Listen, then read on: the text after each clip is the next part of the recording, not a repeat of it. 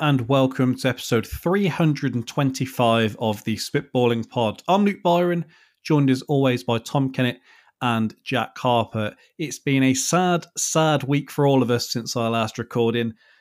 Darwizzy and Salah combined to do the one thing Hawkeye begged you not to do. He gave Liverpool hope as they stormed out to a 2 0 lead at Anfield before the Thanos of the Champions League showed their inevitability. We then had no lunchtime kickoff on Saturday to bring some structure into our lives, and Man City with the evening game to compound the misery further. VAR was up to no good again as it got a magnifying glass out to save the blushes of Danny Ward, but inflict them upon me as I was left doing the Trossard celebration for a disallowed goal. Joachim Andersen begging the referee for more time because a draw against Liverpool wasn't enough is perhaps as clear a sign of where Klopp's men are at since, well, Tuesday night. Sunday rolled around, and to be honest, you can file this away alongside some of the worst recorded days in history. Triumphs for Tottenham, Ten Hag, and Tommy Fury delivered a sobering message in the same way that films like Gone Girl, No Country for Old Men, and The Usual Suspects did. Sometimes the bastards do win. There was some reprieve, though. Despite Chelsea suffering defeat, Graham Potter told Blues fans to look at one of their biggest rivals on top of the league as a source of comfort and a sign that things do get better. I think I've covered everything there, so despite knowing the answer, I will turn the microphone over to the pair of you now and ask the all important question How are you doing today? Awful. Terribly. Yeah, terribly. I can't remember the last time I was happy. You'll always have that nil nil at Anfield. oh man, I'd take. Well, actually, no, I wouldn't take that. I don't, I don't even know what to take anymore. It's just turned my whole life upside down. I'll tell you what you can take, and that's some news of the week.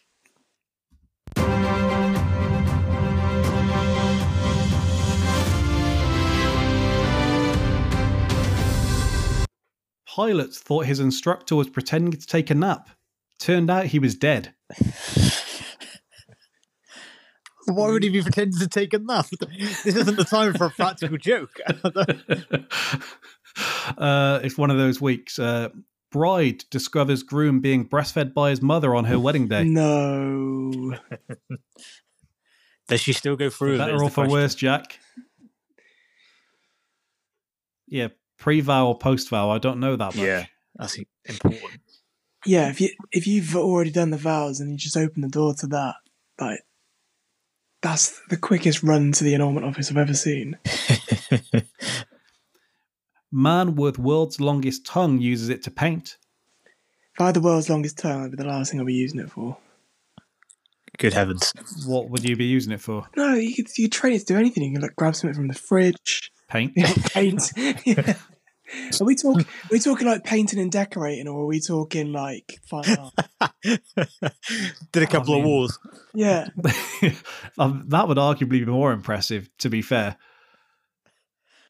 but no, I'm unaware of that. Somber note here: uh, alligator kills 85 year old Florida woman as she walked dog. Was the dog all right? I don't know. Um, that that would determine how I view that story. What, it's a disloyal dog if it isn't really. I think the dog has to go with her. Imagine finding that out because it's not like uh, like when Spider Man found out that Uncle Ben had been killed. He had like you know, I've got one guy I need to track down here. He also had about five films of it happening to fall back on if he needed to for reference. We can't go out. Well, I guess you could try and go out and take out the alligator, but probably not going to end well. Although in Florida, you're probably armed a bit better than we are. You could do a Happy Gilmore, can't you? Go after Chubbs assassin. assassin. Yeah, just, I think there's a reason that was in a Sandler film. it just goes around killing alligators. Well, it's probably the right one. 85 is a great run in Florida as well. You've got to think that she's had a great run there. Then to have it end like that, poetic. Lawyer argues fetus of jailed pregnant woman is being illegally detained. and this is like genuinely going through the courts. They think this might like change things massively. I guess if you're in a, a like a pro-life state, then yeah, I guess you'd use that loophole, wouldn't you?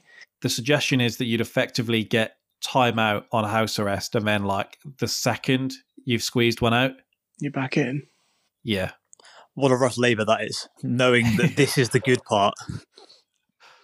Um, do you want a cesarean? No. No. I'll keep pushing. You won't believe this. 48 hour labour. I can't believe it.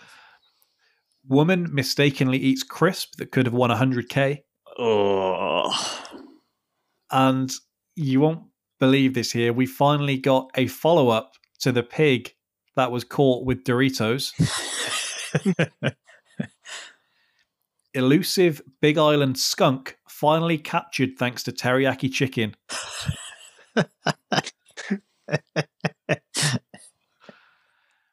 A kidnapping victim is going to jail. The reason? Asking for a bribe not to testify. oh. Wow. Overplayed his hand. Man charged after eating stolen chips dropped by thief. That's such a, That's such a Byron was- play. no, no, don't eat other people's food. Do not. In fact, it's a weird thing that people say it like it's a weird thing when I'm at work. They're like, bring food and offer it round. No point offering it to him. He's not going to have it. Like it's strange to not just want to pick at other people's food. No, thank you. I mean, that's a good quality to have. I'd, I'd like, I'd prefer that. There you go. That is an odd Like- thing in, in a work environment, though, Luke. Very few people will be turning stuff down. Well, that's my thing. If I don't take anyone else's food, I don't have to bring anyone in, anything in for anyone else. Yeah, there is that. I hate it on your birthday when it, it was your birthday. You're not going to bring cakes in. Well, that's not. It was my birthday. Yeah, yeah. I do is rough. agree. I do agree with you there. not that I'm bringing in cakes for anyone else's birthday. I just when it gets planned for my birthday, I just want that on the record. I was going to say the flip side is you have to bring for everyone's birthday. At least I've you've just got one day. a birthday anyway, so don't worry about my birthday. Just put that to the side. Cat with cat with gang tattoos seeks new home after being rescued from Mexican prison. I had a feeling you were going to say Mexico. there. Like the cat shouldn't have gang tattoos, but now that it does, I imagine if you put that in like a cat sanctuary, it's probably going to be the first one to go, Go where? unless it's a rival gang coming to pick up a cat, maybe. um, this from from the UK actually. Doctor slept with patient in emergency department toilets to help with chest pain. He claimed. You've got to admire it. You have to admire that. Chancer. And uh, in line with what Jack's just said, the final one in which he actually sent me saying you've got to admire it. Woman with pictures of Rose West in bedroom wa- pictures. Woman with pictures of Rose West on bedroom wall, jailed for life for boyfriend's murder. Yeah. I mean, it, Who if, saw that one coming? if her house is being searched by the police afterwards, but what do you reckon, lads? Do you think she did it? Had they look at photos of Rose West on her wall? Were there any signs? I mean, yeah, I think we've gone on to it before. The uh, posters someone in our uh, Yeah. year at school used to have on their wall. So there you go. Um, TK, as I broke down so eloquently before, uh, Liverpool took a 2 0 lead against Real Madrid after having beaten Newcastle and Everton in the seven days prior. Klopp said pre game that Liverpool had to be perfect to get a result, while Real Madrid could be less than perfect and still achieve one turns out the man does know his football, and uh, that, that's exactly what happened. Before we get into the depressing stuff, and I must say, I, I kind of enclosed it as a depressing week for all of us. There were probably points of this week that were enjoyable for each person in isolation, but collectively. I'm also not sure I can put Jake Paul losing on the same page as both your teams losing, but I just wanted to feel a bit more involved. So Yeah, your team's Um, doing too well for you to feel involved in misery. It must be difficult for you. Oh, well, they're still going to moan about the VAR, so Ah, we'll yeah, there. true, true. Before we get into that depressing stuff, are we going to have to start trademarking that finish for Darwin? We might have to, mightn't we? It's pretty incredible. He still looks as surprised as all of us when it does come off, though. It's one of the best parts of it. I bet in training that goes wrong so many times. I think he tried that against us and got it wrong. So, look, risk reward. Yeah, yeah, it paid off for a couple of minutes. Because I don't know what they did to the Anfield turf pre-game, as Mm. everyone was falling all over the shop. Like grease on it. And there's points here for both Liverpool and Chelsea and Arsenal and whoever else that we don't need to go over entirely again. But your right hand side is quite clearly an issue. That's nothing new this season. Um, but at a time when you needed to keep things solid for 15 minutes, Vinny pulls a clutch finish out the bag, but neither Henderson at the start nor Trent, Gomez, and Fabinho get anywhere near him before he can uncork one. No, if, to be honest, someone should have showed them some footage of this guy beforehand, or, or I don't know, maybe played a big game against him a few months prior or something. They they could have known about him that way. And then the, the second goal, we've always tended to just excuse these for Alisson because we always say, you know, that's what happens when you play this way. But listening to uh, Ramsdale recently, and he was asked about, you know, you're playing Man City today, you're still going to play out from the back. And I mean, not rocket science. He explains about the situations and the essential time and place nature that is just drilled into him by the goalkeeping coaches. This one has to be one you're quite irritated about.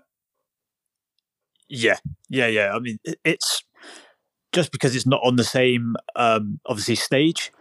It's not far off the Karius Benzema one because it doesn't matter what style of play is, what sort of goalkeeper you are. A pretty basic understanding of, I was about to say physics. It's not even as deep as that. You kick a ball against another human being, it's going to bounce off you. And if you're a goalkeeper, the only thing behind you is an empty net pretty simple equation to work out. And I, I know I tweeted it at the time, but the idea from the pundits at, at half time, it was like kind of like a modern fad of, well, if you're going to play out from the back, these things happen. I think you can play out from the back and also no, don't kick the ball di- directly at this guy. there was some questions, and I have to say, if it was Trent that played this pass, I think he'd probably be getting uh, more of a raw deal than Joe Gomez, who we are going to get to because it didn't end there for him. But Yeah. anything to say for him because he puts his hands on his head as if like this is entirely your fault. I think he probably knew I'm going to have to blame you because he knew what was to come. Um, yeah, because the weird thing with Gomez, he'd done that thing that defenders do, where shapes go one way, shapes the other way, and he'd sold Vinny, and all he had to do was then go out to Trent, um, and then Trent could have progressed with it. Uh, but instead, he kind of did the right thing on that one, but then passes it back to Alisson anyway. Vinny reads it, obviously, is onto him. Uh, so it just created a situation we didn't need to create. Now, Alisson should still deal with it anyway. But it was just, yeah, just an example of, um, yeah, I don't think Van Dijk would have done it, for example. I don't think most centre halves would have. I think they would have, once they'd uh, found, they'd always try and go to the fullback if they can. And that's the better option, probably. I wasn't surprised, but I do think people were showing their hand quite a lot in the fact that like Trent is the name that's trending after this game when I think you could list five worse performers than him on the day. The free kick that they score from to go uh, 3 2 up. I don't understand how he's the one getting the blame for this. I've seen the memes, I've seen the video clips, and all of it.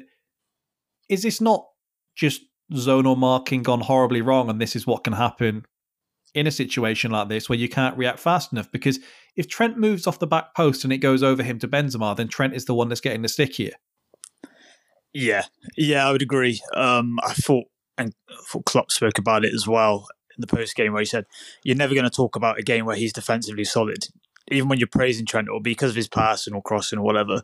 But they never praise it, and there have been some games this year, admittedly less than the bad ones, but where he's been sound defensively. He's had a really good game. You can see what he's been working on, um, and it doesn't get commented on at all really in the media.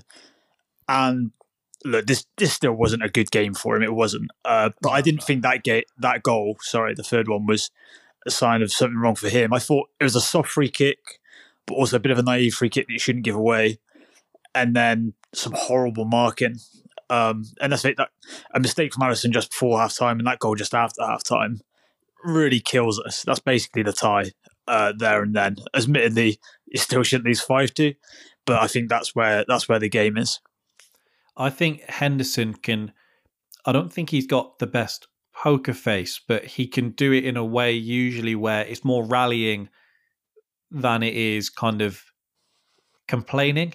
and the look on his face when it goes 3 2, you just see like the life leave his body, and it's Mm. like, we are fucked. Yeah, yeah, yeah, you could see the players knew it as well, couldn't you? Which um, not great, not a great sign. Um, and there'd been as with the um, as with the Newcastle and Everton games, just a little bit more energy about the team in general. And obviously, going two 0 up early on in the European tie at Anfield is going to energize you.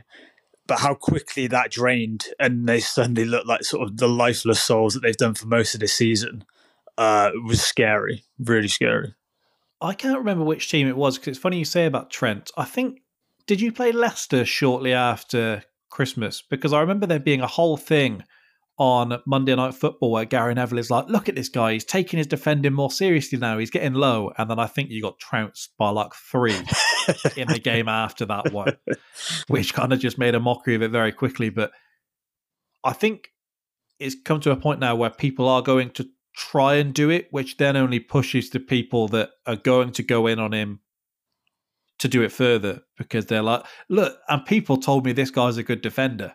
And then the cycle continues. Yeah, yeah, you're probably right. Um, in terms of the general populace, I'd say it's such, it's one of those things that is, I think, irreversible in terms of it doesn't matter what he does, he's never going to be able to def- defend in the eyes of some, um, and that isn't going to change.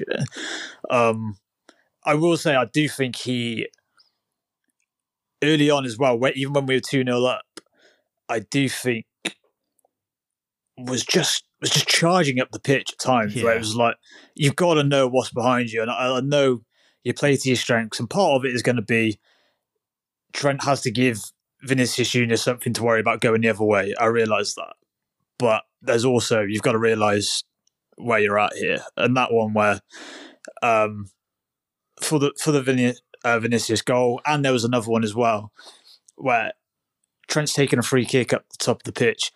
Your instinct has to be to get back in there, and it just it didn't seem to be. It seemed a, a bit of a jog back, a bit of an amble Yeah. back, and it's got to be, you know, you know, a lot less about football than these players will. But your first instinct would surely be, right, I need to get back in position because this guy's a threat. And I don't know, this. I guess that's a sort of instinct that you'd assume everybody has, and it seems like if he does, he just didn't want to.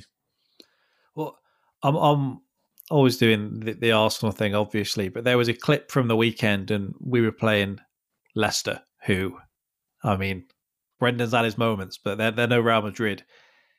And they're on a fast break, and you see all 11 of our players get back into frame within about half a second. And this is in like, I know it's in like the 35th minute, but as you say, some of the points, it's all well and good charging up there, but you do have to have the ability to get back, and you have to acknowledge who it is whoever the attacking players are in the league. And Zinchenko is probably a good comparison for Trent, not so much in the playing style, but in what they're expected to do and what they're best at. Hmm.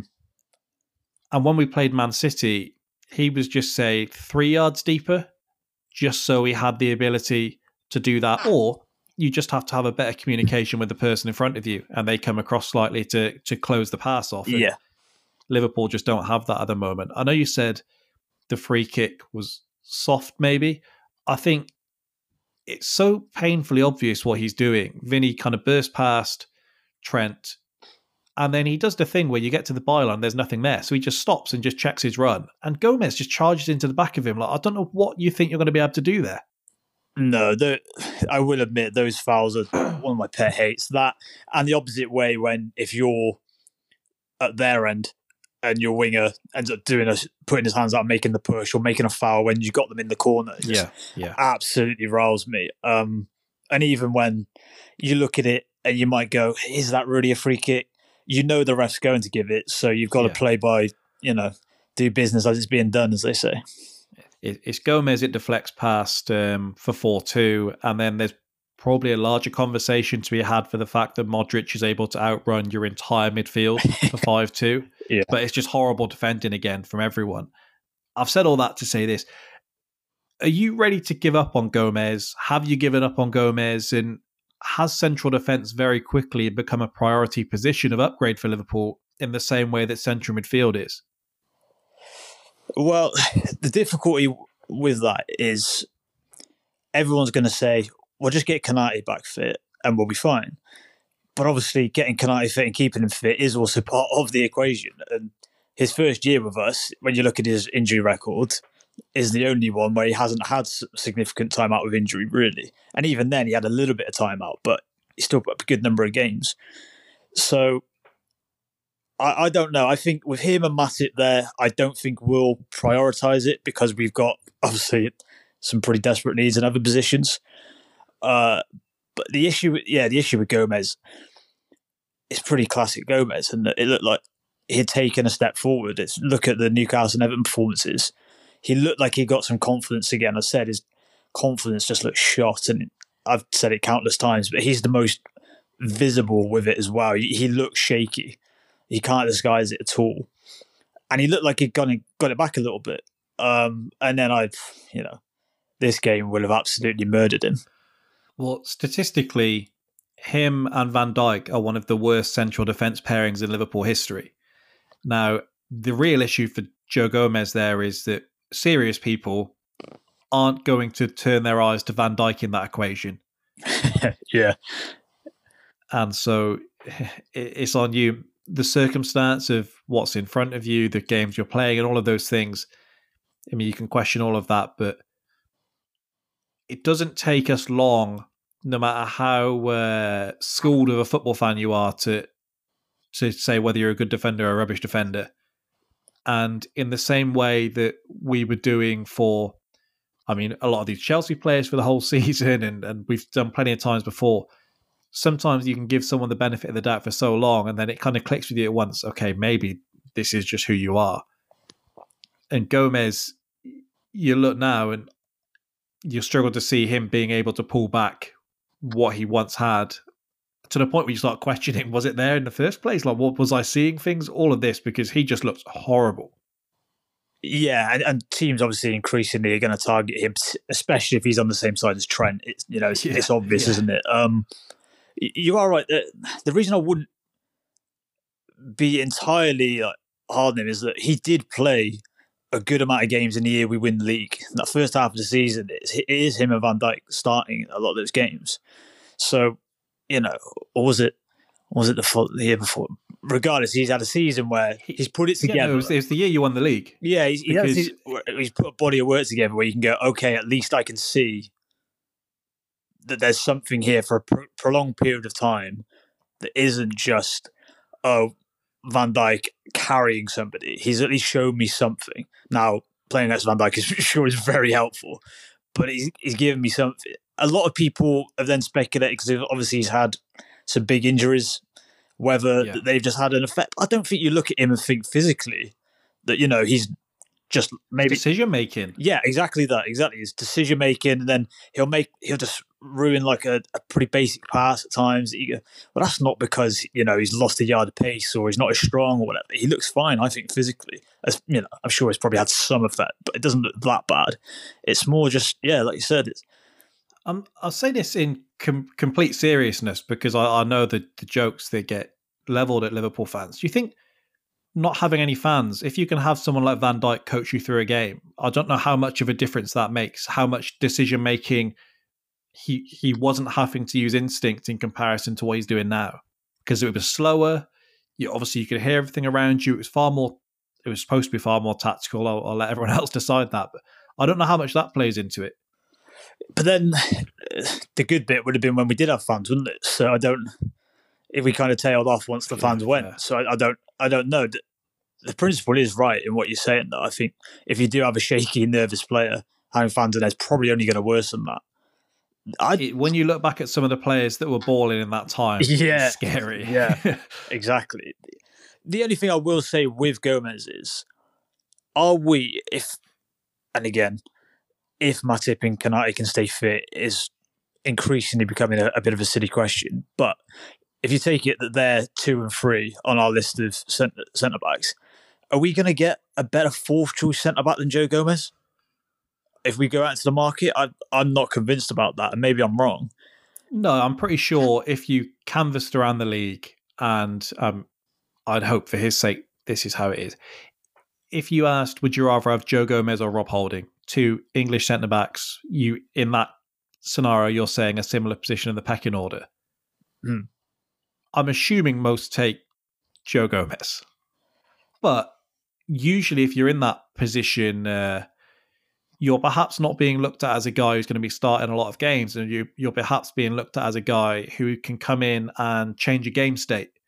And so, maybe in that sense, then you do look at someone like Rob Holding more. Is a bit more Who- solid in people's mind, yeah, isn't it? He, he's not the aerial monster that he should be in the situations he's brought in on, but he's far more caveman defender. Hmm. Yeah, head and kick is definitely. Joe Gomez isn't someone. If if I was sat next to three Liverpool fans and it was the 85th minute you're against Man City and you took off a midfielder to bring on James Milner, not James Milner, Joe Gomez. Sorry, I was thinking of taking off a midfielder. I don't think the Liverpool fans around me would be going, "Okay, I feel a bit better now." Kind yeah, of shored things up a bit. we shit on ourselves. Jesus. a couple more Liverpool questions. Uh, any issue with Carragher taking shots at Van Dijk or giving guys like Henderson a pass? Yeah, I know what you mean. It does. As much as you might joke about, I think Carragher did take that comment a little bit to heart about he wouldn't get in the team. Um, yeah, something. Did you bit- not think when the question was asked, I always thought, and I always took it in the way, that's why I'm a bit surprised Carragher is taking it personally, like he clearly has. That, well, you're asking me essentially to say which one of Yeah. my teammates are you replacing, What is he going to say then? which he's never going to. You know what? Yeah, you can do a better job than Joel next. to me. Yeah, yeah, yeah, exactly. And I, I also thought if you were going to make that comment, and I, I loved it, everyone that wasn't a Liverpool fan loved it. Some Liverpool fans loved it in the moment where you're just hating everyone in your team. It felt a bit. I don't. I don't know if if Thierry Henry took a shot at Saka because he's not. Say Saka missed that penalty against Man City, Mhm. And then Man City go and put five past us, and Thierry's going, "Oh well, look, I think I'd go in there and do a better job than him right now." That's kind of, oh, I don't know. Yeah, it's it also feels really opportunistic um, as a moment to sort of try and take him down. Um, in fairness to Carragher, I think it, it, you look at the rest of his comments, he seemed quite emotional and quite angry about the whole thing, which I can understand. I That's why I thought the. Henderson thing was weird, where he was kind of like, well, look, these guys have been in, and what we've said before, it's not his fault that his legs have now aged and you're expecting him to do the same job. But it's kind of like, if we're taking shots here, then take everyone's head off. Like, don't start sparing Henderson like he's a woman or child and uh, like you're on the Titanic. Yeah, yeah. It is odd though, isn't it? Certain players will escape it, and yeah, Henderson probably fits into that sort of bill. And if we move past uh, Real Madrid onto Palace, um, Fantastic. Yeah, uh, never going to be easy. Palace away, Mm. but without Darwin, you bring in Jota, and you're still unable to conjure up a goal between you. I- I said to you on Saturday that pundits very quickly jumped to players not caring, like the same ones that supposedly didn't care at five two against Madrid must have cared at two 0 Is yeah. is there any part of you that thinks you've down tools for the season? Uh, not at this point, uh, because you know we're we're a week removed from right. Liverpool are back in the top four. Then it's Yeah. on, um, and it's still in the Champions League. And now, obviously, the pitch has changed somewhat. Once it's confirmed, right, at the Champions League, and if we were to lose, obviously we've got Wolves and United this week. If we were to get two bad results there, I I do wonder if just naturally players will go well this season's a wash. There's nothing to be done here. Um, Yeah, but I, I think I think you can get enough of a tune out of these players. I don't think there's bad characters really in there. Um, I just think some of them just aren't what they used to be. And you are right. they, The, the don't care is such just a an overused thing that is thrown out at pretty much any opportunity as a way of a pundit not actually having to do any research or think about anything. It's the easiest one to do. we had it a couple of seasons ago. Jack's going to get it uh, every week. I mean, in fairness, I think a lot of even- Chelsea players don't care. Fairness, I was yeah, I was going to ask him the same question later, but remember, um, I think Neville took a shot at uh, Xhaka after we lost to Newcastle, and he was like talking about caring, like he wants to have a look at himself, and it was like, uh, what part of this interview suggests to you that he doesn't care. I don't think anybody ever accused Xhaka of not caring. Caring a bit much might have been Yeah. some of it. because But it was the thing. Yeah, I I said I said it to you for a long time with you on Arsenal, and it was one of those things where Arsenal fans would probably simultaneously agree with me, but also really not like what I was saying. I was like, "You're just not that good." So you can, it's Yeah. not just that the, people are like, "Oh, these players aren't trying." It's like they're just not very good. Now they might, they could try maybe a little bit more, but it wouldn't be that much different. It's just they don't have the quality. Well, I remember certain players being looped in, and I remember looking at someone, and we just brought in David Luiz, and it was like, for all of this guy's faults, as you've just said about Xhaka, this isn't a guy that doesn't care. Mm. This is a guy that is the complete opposite, and you saw that in in the FA Cup run. It's it's a very cheap thing, and I thought you saw that because at the end of the game. If it wasn't Carragher, some in that studio were making accusations of, you know, at five two they don't care and this and that. And yeah, I think it. I think it's very cheap. I think we'd be surprised, and that's why sometimes I think they overdo it in interviews where they'll tell you just how much they care. Like the wives coming out in all the documentaries, going, you know, I can't even speak to him after a game for 24 hours because he's just so upset that he's just lost points to. I think uh, there's some, and I think we can probably single out the ones that don't care. They're probably the ones flapping their arms about and doing this, not the ones who are just kind of having idiotic moments more than uh, being lazy. Yeah. There's a lot of issues with that Liverpool team and that performance against Madrid, but I I didn't think it was a lack of effort or application. It was just a lot of uh, there's a lot of naivety in the game, which is really odd. A question which maybe you won't want to ask, but how much blame does Klopp need to be taken? Because I know there's kind of a thing with Liverpool fans where a lot walk on eggshells around him a bit. You, you've Hmm. seen him walk out on Dortmund, and maybe some are afraid that he could be pushed to do the same here. And like, there's only so long that we're accepting, you know, boohoo, these teams have more money than me, and Mm. you know, the schedule's doing this, and all the managers complain about it, but. I've not seen as much pressure on him as I thought there would be at this stage. Yes and no. Uh, only in the. Yeah, are we going to have a manager with more credit in the bank than him? Probably not. By pressure, I, I don't mean in terms of the by the job. no, no. It's if you want to, in terms of the Real Madrid game, I think he does deserve a decent amount of blame because when you look at it, it's much like the situation with Trent bombing up the field or whatever. There doesn't seem to be at the minute much adaptation for who you play. It's just we'll do our thing and it will work. So, well, when you're playing like we are, you can't go right. If we turn up, it'll happen because one, we're not turning up, and that isn't going to be good enough to beat Real Madrid in a European game and there's no sort of moderation. It's not saying right you can't play on the halfway line. I'm not saying you can't play the high line or whatever, but you've got to also, when things are going against you, sort of change it up a little bit.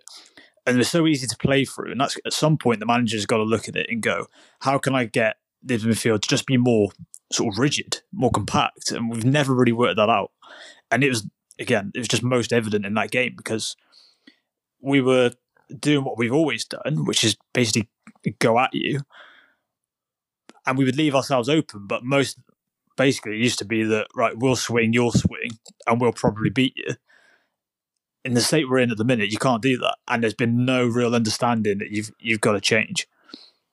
There's ways of doing it as well. It's like uh, preheating the oven, or you know, you turn the heat up slowly, or whatever. But you don't automatically go into a game and two minutes in, you're going to just suffocate a team and pressure them. You work your way slowly up the field, and that's when you bring your fullbacks in, and that's when you can then trap them in their half. And it's like you're not solid solid enough defensively to play ollie ball, no, and it, because you've got the players, you saw against Everton, you saw against Newcastle, you could batter teams in transition if you could rely on yourselves to be solid enough defensively. but we're never going to go right, soak up the pressure and hit you on the break because we just yeah can't trust No, ourselves. So there, there has to be something there, but yeah, I didn't so much mean you, but yeah, uh, a lot of fans. It does seem like there's a kind of a thing around him where don't piss him off because yeah, you've got a we don't want him to do something. you've got a slightly odd situation where I'm sure you can find plenty of corners of the online world that are just going to say "Klopp out" now, um, and you can think, well, definitely be careful what you wish for.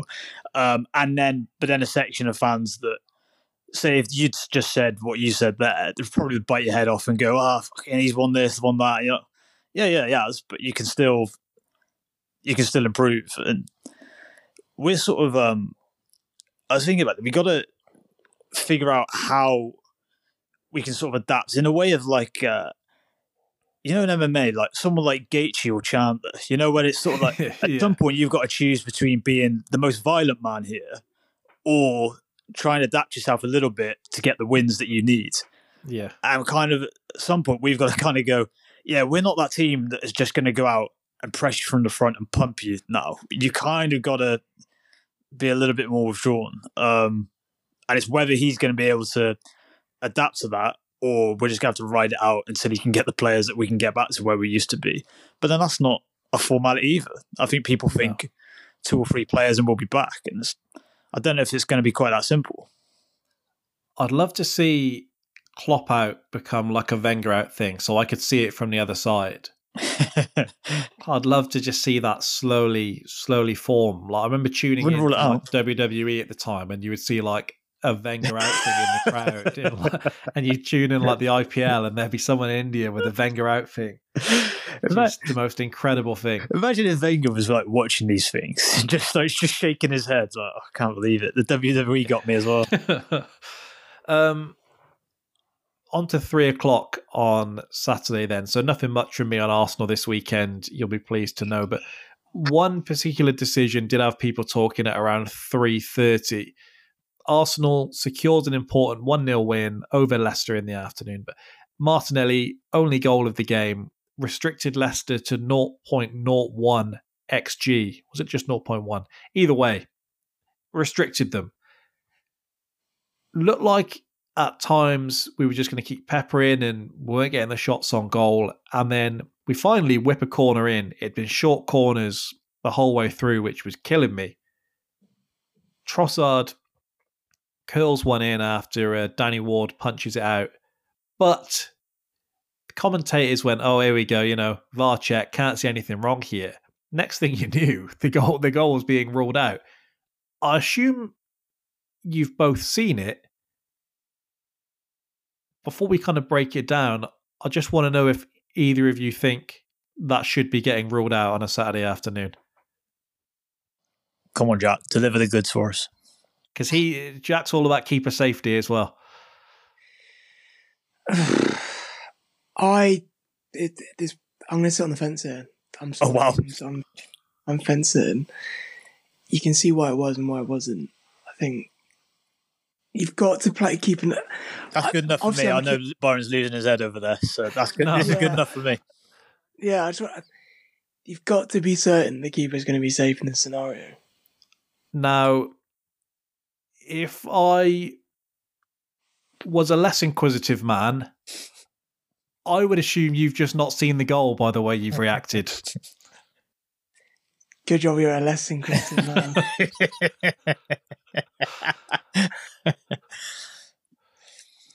That is poor form. I'll explain it for anyone at home that maybe hasn't I've, seen. I've, I've fallen out of love with football, man. Just leave me to it. My grief.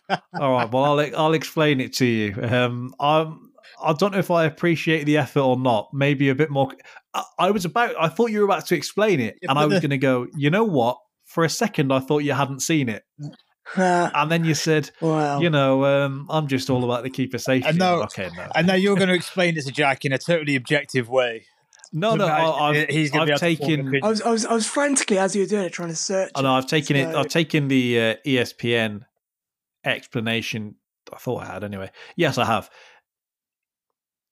No, I've got the the reason why it was ruled out. Corner comes in and Ben White is in the role of shielding the goalkeeper. Now, I think he may have bought into the, you know, we love Big Ben White, the shithouse, all this kind of stuff.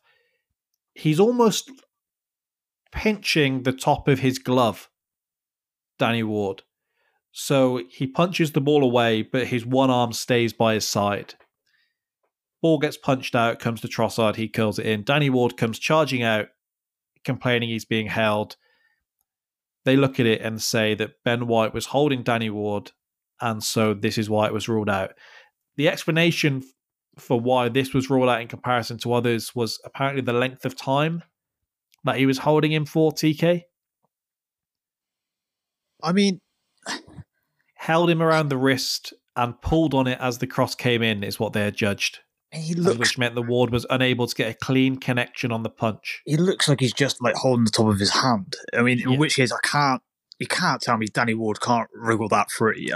Yeah, I mean, I, I've just watched it as well, and um, yeah, that's that So I, I, I retract everything I just said.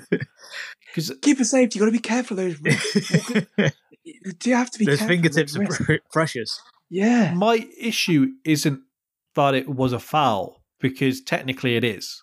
But the, the issue is twofold in that, firstly, Saka is hauled down in the box almost immediately after, and that wasn't considered a foul. So it's like, what are we weighing up as the correct amount of interference here? Because there's more interference there in Souttar wrestling him to the ground than there was in the disallowed goal.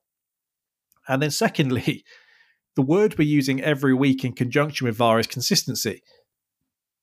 We had a game against Villa this season where Kamara has two arms around Ramsdale holding him in place. And then because he lets go just as the ball's coming over, it's deemed that he wasn't holding him in place when there was more contact there. There was the goal allowed earlier in the season when Spurs had put Meslier in the net before the goal and they come back to win 3 2 it's just very strange. I feel like if you start putting a magnifying glass on uh, every corner routine, then you're going to see holding in the area. So where does it stop? Danny Ward is just as able to pull himself away from Ben White in the way that we would expect a striker to. If a striker's in that situation and Ben White is holding him and he tries to jump off the floor, he wouldn't get a penalty. He would say, Well, you know, it's a game of contact. You're a big, strong man. Work your way free. It's just strange. My, my feeling at the time was you won't see a single goal ruled out for that for the next five seasons. I've never seen it before. Just frustrated. Leno's Arsenal career was essentially ended by him being pinned in a similar defensive situation, and we were told he should just be stronger. it just makes little sense. It's a good job Troy Deeney isn't still kicking about. He'd have been in huge trouble. Yeah, yeah, it's, it's just weird. I mean, you can kind of after the game when you've won, and I know you said that this about Klopp, it almost is the time to complain, so Mhm. you can't be called sour grapes. I don't know. I if I was going to be a conspiracy theorist, which I'm definitely not when it comes to referees. I think I accused match fixing in the United game last week. Looking back, I thought there may be some comeuppance from costing one of their mates his job, and uh, I guess we'll see what happens for the rest of the season. But Neil Swarbrick today has uh, handed in his resignation, Jack, after the uh, Chelsea penalty incident against West Ham. If that makes you feel any better, Yeah, it makes me feel but he'd like to stress it is entirely not because of mistakes made and purely because he wants to retire. Of course it is. That's why he's done it halfway through a season. No, he's not leaving to the end of the season. He's uh, he's Oh, Wolf right. Wall Street in it. I wish you'd just signed it off with it's purely because I've made an absolute mint, lads. Cheers. They're fucking over your teams. Salah. Just did you think it was right to be ruled out then, TK? Before we move on, No, no, I thought it was a joke. Look, yeah, we've said before, much to uh, Jack's dismay, how overprotected keepers are, and this was uh, this was a pretty good uh, advert for our argument. Um, we're, we're told the threshold's gone up, but only only in certain even- situations that don't it include. it was a a pretty classic case of Danny Ward being inept and fi- praying that the refs could help him out. What Trent makes you think this guy is going to get a better punch on it? This is just him. He's Yeah. just awful. I I don't think this is just a case of keepers being overprotected. I just think it's a bad call. I think it's really bad call. Mm. I don't know. I think if Ben White does that to a striker, it's probably not being given as a penalty. So, even, even on the match of the day, the commentators are going, they were essentially as much as they can going, is that clear and obvious? And just Yeah. repeatedly going like that. So that's how you just. I thought it was the clearest sign of what VAR's been like the last few weeks that I was kind of waiting for them to do a big thing on it. And it was just really a passing comment after the game because we'd won. And Yeah. okay, that's just how regular these things are at the moment. Yeah. Jack, Graham Potter is now the only person in Chelsea history that can't talk about three point lane. He spoke earlier in the week about Chelsea fans sending him emails wishing for him and his kids to die, which is strange because Chelsea fans are usually very relaxed and mild mannered. Hmm. It turns out that the entrance to his that press conference in particular was the highlight of the week for Chelsea fans, as he apologised for being late, explaining he'd just come from a crisis meeting. Come on, you had Yeah. to enjoy that, Jack. That was funny. He, he did. He said a couple more of them, and Yeah. he'll uh, accept him as manager. I didn't say accept him as I'll start to Okay. like him. Okay. That's a big difference. Well, Jack, Quite, there's quite a chasm that you're bridging there. he says he'll take full responsibility for Sunday's 2 0 loss to Spurs, and I thought a good place for us to start would be the team selection. Yeah, I mean, I do find it strange that you're quite happy to let ZH go and now he's getting a game every Well, week. I've, Like, I've got I- the changes here. I- Koulibaly was preferred to Badiashile and Fofana. Chilwell and James returned. Loftus Cheek was preferred to Mount, Zakaria, or Gallagher. And yes, Ziyech, who- was deemed disposable as recently as deadline day, was preferred to Mount or Madueke. Like, I, I, I, I genuinely don't. I didn't have much problem with his team selection, if I'm honest. I, that, I think that team is probably the right team. I think Koulibaly, for all his faults, he does. He had a good game against Tottenham in, earlier in the season, and the way that he comes out of defence and rushes attackers can be to his detriment a lot of the time. But when you've got Kane there, I think that's why he was brought into the team. A bit more aggressive What did you make Badiashile. of um, Chukwuemeka and Fofana not even making the matchday squad? yeah, odd. Considering that he's one of our I was told Fofana think- was your best player last week by a Chelsea fan. But as in which Fofana? Um, Datro. Striking for Thatcher, yeah. I mean, I don't know where he's got that from because I don't know what what pool is he taking this from the to, uh, to make Southampton that game. decision? Great, one game, and we still didn't score. Well, then that was your last game, so to, to Yeah, drop from guess- the Slim squad. Pickens in that game. Madness. Yeah, I mean, I'd, I'll be honest with you. Uh, No one's in. fo- The problem with our team at the moment is that we looked what in, we could see what informed players looked like when they were brought in in Mudryk, Enzo, and Come- um, Felix. Mudryk hadn't had a, Mudryk hadn't played in, in about six months. No, but what I'm saying is, is that they looked in form compared to what we had at the time, and now they, what's happened on the pod is they've now got just as bad as everyone else in the team. it's like, they haven't elevated the level. They've been brought down. yeah, we we use this term space jamming a lot on this pod, but it's almost like he's a lightning rod for ability. This guy, he just just saps everyone's ability when they walk into this team, and the longer that they're in this team, the worse they get.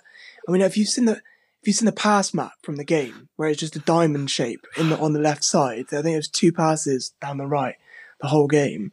Just makes no sense. I just the oh, it's just I, I'm at a loss to see because the problem is when you're told to trust a process, you want to see that there's gradual improvement, right? That's what a process is.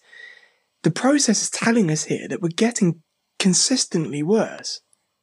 This I just don't.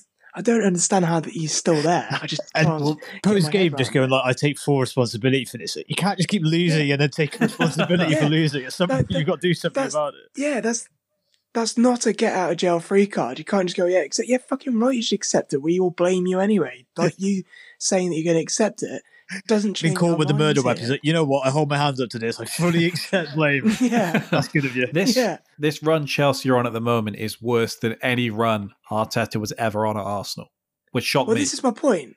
This, this is it. When they're pointing to, well, look what happened with Arteta. I mean, it's not people; league. it's him. He- it's him personally. yeah, personally. but I, well, this is the thing. That Arteta won the FA Cup Yeah. before this poor Zero run. money So like, the, yeah, and you can see this. The comparables are completely different. Like he was under Pep as a prodigy. He comes to Arsenal, wins the FA Cup, thanks to Taylor. But yeah, that's another that's another thing. Um, you could see the progress, right, and you could see what he's trying to get at, and you knew that he had a, a plan. Hiring someone that got Brighton mid, So like upper top of mid table, is not that doesn't constitute that that we know this is going to turn out okay. That's not, and no signs of so far of him being here have done that. either. The last time we won an away game was October 20th, which I was at, and it, I was wearing a t-shirt. That's that's. It was fucking boiling that day, which goes to show there. We scored, I think it's two goals in six oh, games. I've got that for you. So in Chelsea's last six fixtures, they've now scored one goal.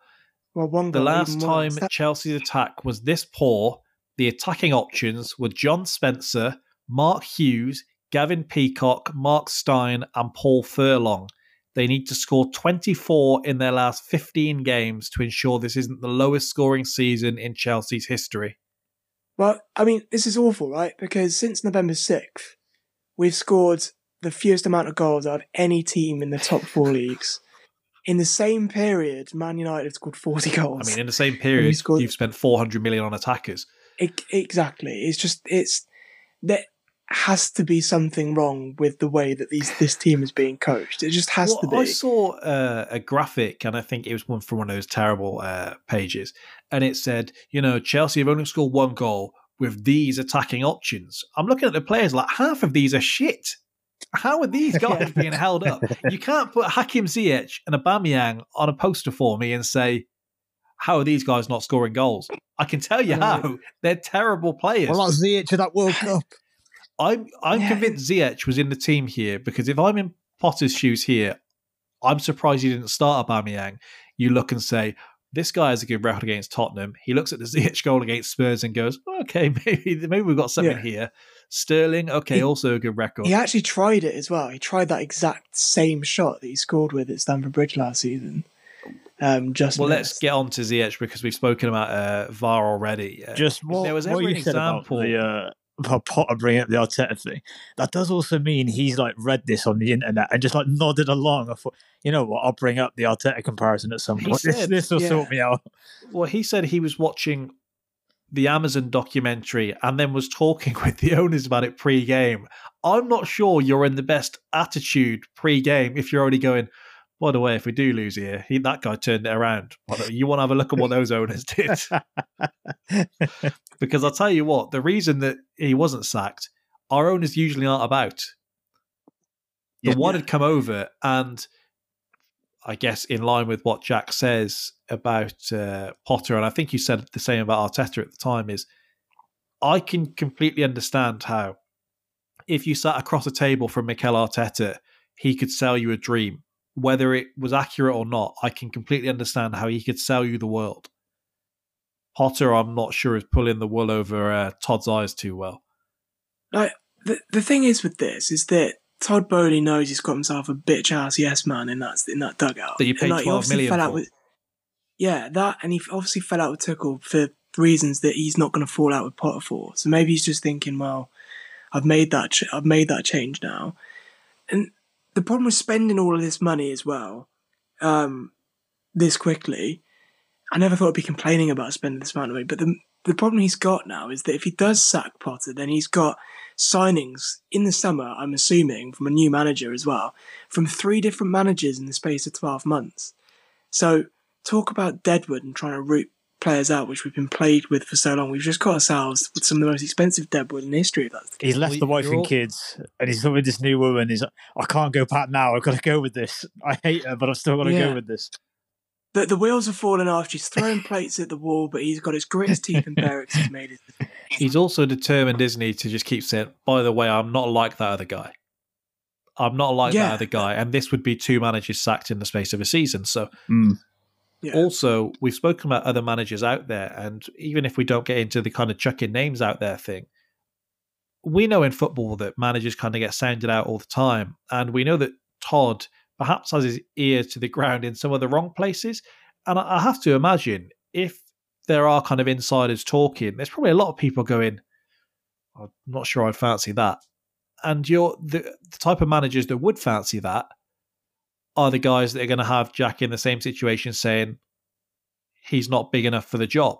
Because a lot of these big managers that can sit and wait out, and we looked at uh, Pochettino, for example, and I mean, that guy's been sitting out and waiting for the right job for a while. But it does show there is a willingness to do so and how important it is now to get the right job. And I don't know. Zidane, who's waited that patiently, I'm not sure he's going to look at this and go, that could be the one for me when you can see that Carlo might be on the brink anytime they lose about two mm. games in a row. You have to wonder who's going to go there. And so maybe it is just better the devil you know and not starting the process again, like you've said there, Jack, because as we approach the summer, the managers are probably going to look at some of these players. They're going to have the new manager bounce about them, you would hope.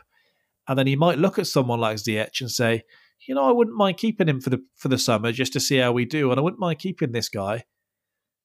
And you're adding more players into the mix, by the way. You've got about five signed already. I know. I, I get the, the, the players that we're signing at the moment are, are, project players and do look decent and they're young, so they're going to be loaned out again for the majority. I, I mean, marquee signings will come, but this will bring me on to a lot of lazy punditry that I'm seeing at the moment. Is that well, we knew this was going to happen with Chelsea because they haven't got a recognised number nine. The problem is this, and it's like, tell me what chances we created in that Tottenham game that a professional, really like world class number nine would have. Let's away. talk. Let, like that's not our problem. Let's here. talk about the the Tottenham game because VAR. This was the example that we all needed to see that the game is being refereed by someone other than the referee. And you can go on ESPN with Athletic, and they're going to tell you right now that the process was followed perfectly in all of this. Stuart Atwell sends off Hakim Ziyech for pushing Emerson Royal. The hand ricocheted from his shoulder to his face and he sends him off before he even checks it on a monitor. The explanation they give to paraphrase this is that the referee has seen a hand connect with a face. He goes to VAR and says, VAR, tell me who it was that did it. VAR come back and he says, Can you tell me categorically the hand touched the face? They say yes. He says, Okay. He smacked him in the face. That's a red card. He sends him off and then he has to go back to VAR and say, now, can you confirm to me the force was there to justify that being a red card? And then they work in reverse order, and VAR has to disprove what it's just proven to the referee as to why this should be overturned. It's that obvious that they can say to him, Right, we've just watched it, like they hadn't just watched it three times prior. Go to the screen, make a decision. If that makes any sense to you, go right ahead yeah, I mean, I, I, it makes sense from a really nonsensical point of view as to only we could come up yeah. with in English football. Like, you you could see in real time, he pushed him in the shoulder and his hand just slipped and hit his face. Like, after just being barged, it was just a reaction. You weren't there, were you, so, to confirm? You weren't you mean, at sorry? Tottenham yesterday? Okay. I was not, no. Thank God. Yeah, thank God. No, I was watching it on the watching it on TV just like everyone else, but um, yeah, you could see it in real time, and I was worried. Why they haven't just gone in his ear? Oh, just quickly have a look at this, or even just say, actually, yeah, I don't think this is a red card. The fact that he's spent about three minutes conferring with his like assistant ref as well about all of it.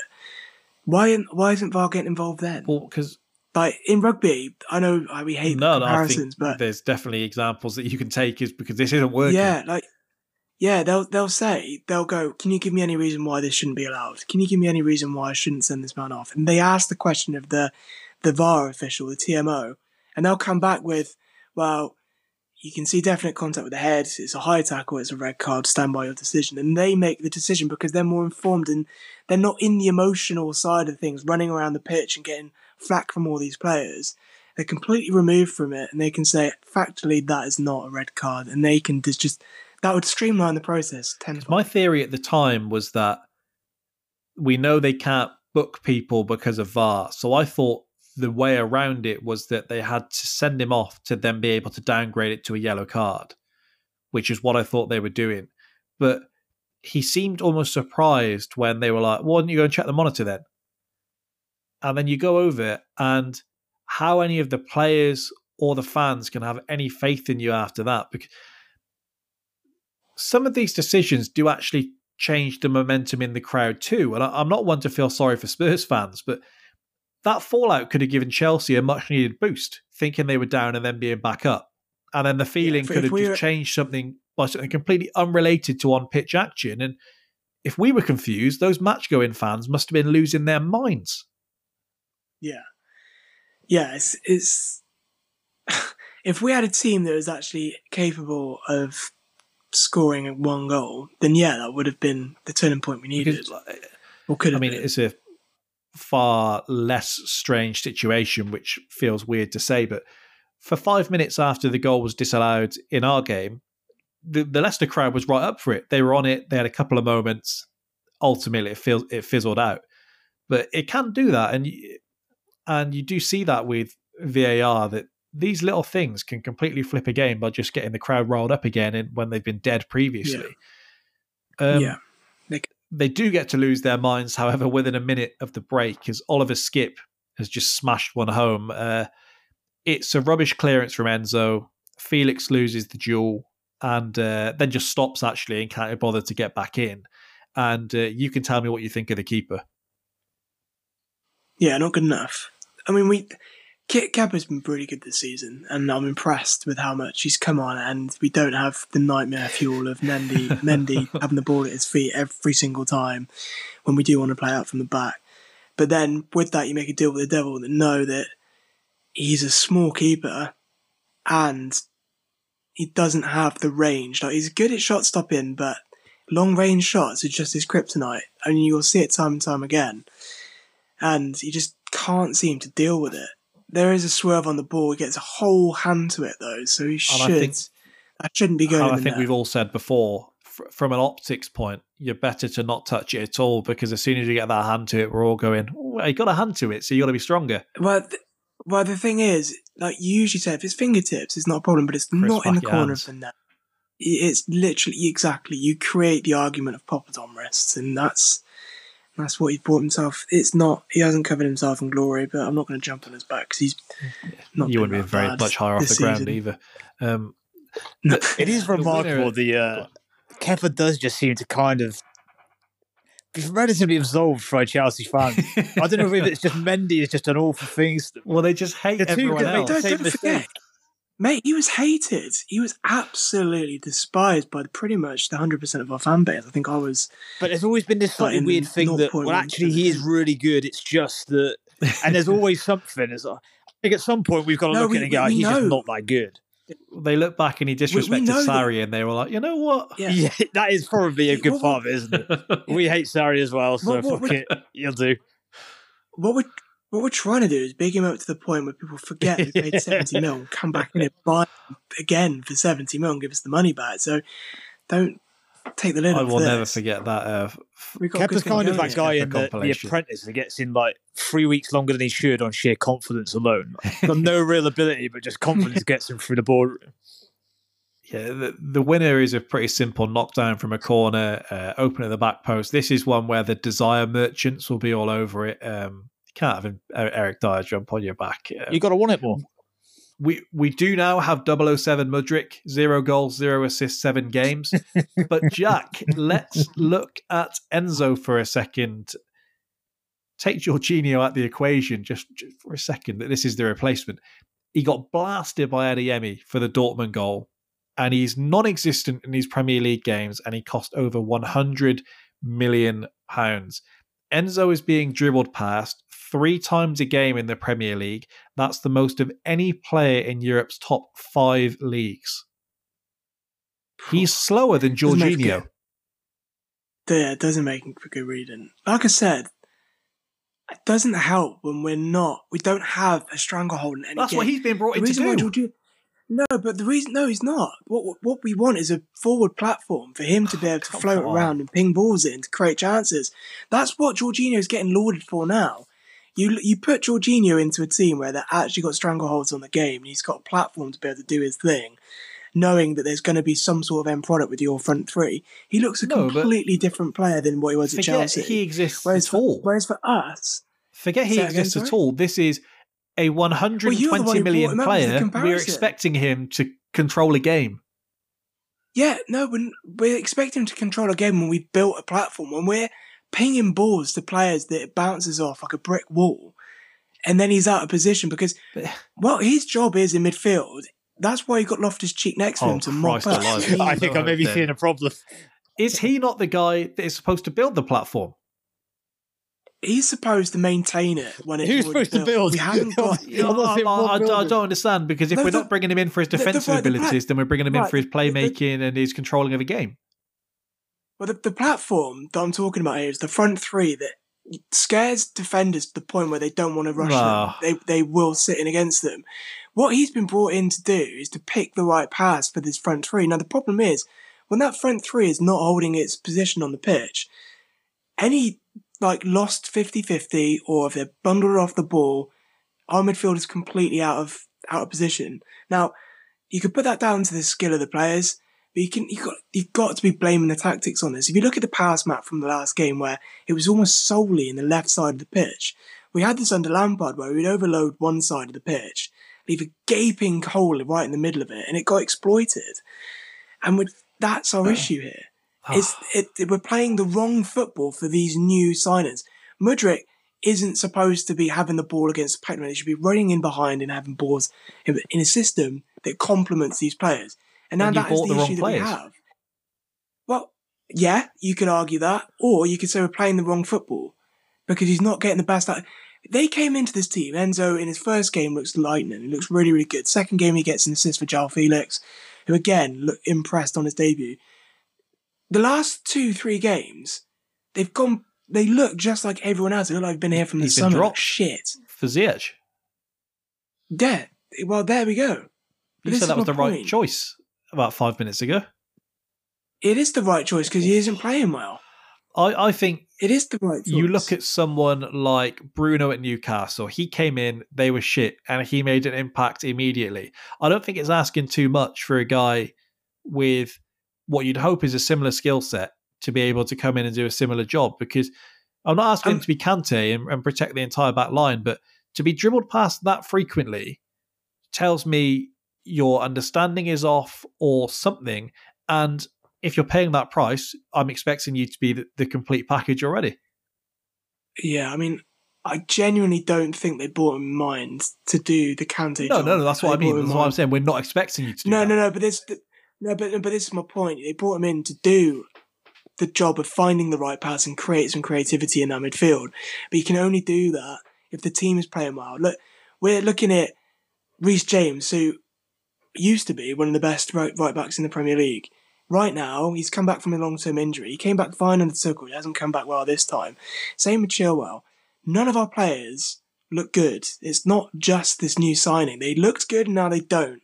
And now the only attributing factor to that is this the the management of how they're playing and the tactics of which they're playing in. I can't I can't stress enough that you put these players in this as a serious manager and you'll see a complete difference. It- I, I, Because we saw it when I we came think it. I think it's nonsense. If you if you put you've got three or four international level players in front of him, you've got a back line of Reece James, Chilwell, Thiago Silva, and then one of Badiashile, Koulibaly, whoever. He's got a solid base behind him. He's got willing runners in front of him, and then you've tried what now? Kovacic and Loftus Cheek alongside him. At some point, the problem's you. Again though, Are the circumstances got better for him than they like, were for so Bruno you- coming in at Newcastle? So what you've just said there, what you've just said, we've got great players in front of him, great players behind him. So you're saying that he's the issue, when actually they're all playing shit. They're all playing terribly. It doesn't matter where. None of them cost matter what 120 standard they're million. at. I mean, a lot of them did in our team. a lot of them, like, or close to, like Kai Havertz, like ghost, absolute ghost. Like, but they're not playing in a system that is complementing their playing styles. I don't. I, I mean, I will bash the players all day long because they were not good enough and they haven't been for a long time.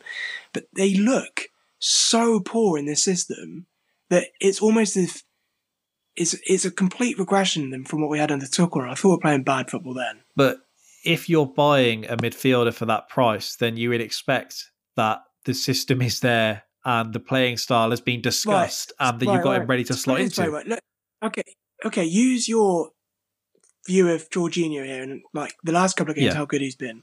The difference of being in a team that can score goals, and you've got a hope when you go forward that you're not going to just lose the ball and then No, no, surrender your entire field position because of it. Right, take take that. And then apply that to Enzo. If you swap them around, I reckon Enzo would be doing just I as well, said- not better, It's, to TK on Saturday that there was a couple of times in the game where we we were being not caught in transition, but the transition was on, and you could see the deficiencies of Jorginho. Now we bought Jorginho, and we were comfortable buying him and putting him into this system because we say the style of what we play means we can cover up for those issues and we can negate them. So you would think if you're spending that money on a player, because this was 10 million, if you're spending over 10 times that on a player, then you know the way you want to use him, you know the system he's coming into, and you have something there to get the best from him. And so either it's a fault of the ownership, it's a fault of the manager, or it's a fault of the players around him, or the player isn't performing and doing what he was asked to come in and do. Whether it's a combination I- of all four. see, I I don't think it's. I don't think this falls on Enzo. I genuinely don't. I think you could probably attribute it to the the three things prior to that: poor buying, poor tactician from the manager, and the players aren't playing well. The problem is when you're in that, when you're tasked with creating chances, that's what you're judged by. And in this team, when you haven't got players that are able to put it in the back of the net properly, if you look at the chances he created against West Ham, one for Havertz that was offside that he scored, one for Joe Felix where he put in the back of the net. That's what he's in the team to do to break down these doors.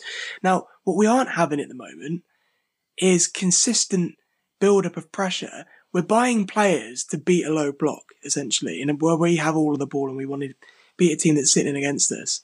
But right now, we're getting killed in the transitions. We're getting killed just in overall play in possession. So they're not able to function in the way that we thought they were going to because we're not playing the right football to give them that platform to then go and succeed.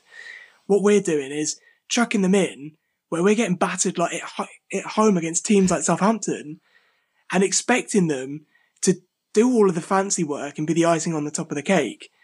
But then they're getting cooked because the whole team is playing so poorly with poor tactics that they don't have the ability to go and do so. That's what I'm trying to get across here. I don't know. No, I get what you're saying, but I think we right should be expecting more than just chance creation against West Ham for 120 million, or you should be not We- playing in the midfield no. too, and you should be having extra protection around him so the guy can move freely. Uh, like yes to all of that. Like he's he's playing in a midfield three because we're playing four three three at the moment, or like two holders and then someone that drops back. But he's going like ultra attacking with his lineups, which I like. But he's still not coaching us into any kind of ca- trans creation. We look completely toothless, and we. I mean, the, the stats speak for themselves. One goal in six games. That's not just down to the team. When if you rewind to the start of last season, we were scoring goals for fun with pretty much the same team. maybe these are some things that you can't break down in the same way, but you look at that Southampton team and you've got James Ward Prowse and an 18 year old in uh, Lavia alongside him. And if you had to judge who the 100 plus million player was, then it sounds like Lavia would be the one that you would look at instead of Enzo. I don't think it's too much to expect when you're being matched up two against two in midfield. You're supposed to be the guy cooking there, and No, I get it. I, look, I can completely see where you're coming from. I just think the the problem here is a bit much, much bigger than Enzo Fernandez. Like I said, he came into the team, he looked brilliant, and now he doesn't. There's not, and it's the same for all of the new signings. So that can't just be on him. And I mean, to put it this way, right? If we didn't have the ten points that we won under Tuchel from August to September, we'd be joint bottom of the league. how like how that that is scary, right? That that's people are thinking, oh well, we spent four hundred million. It's I mean that's out. how I logically it, Yeah, that- go. yeah, that, that that's exactly how it should go.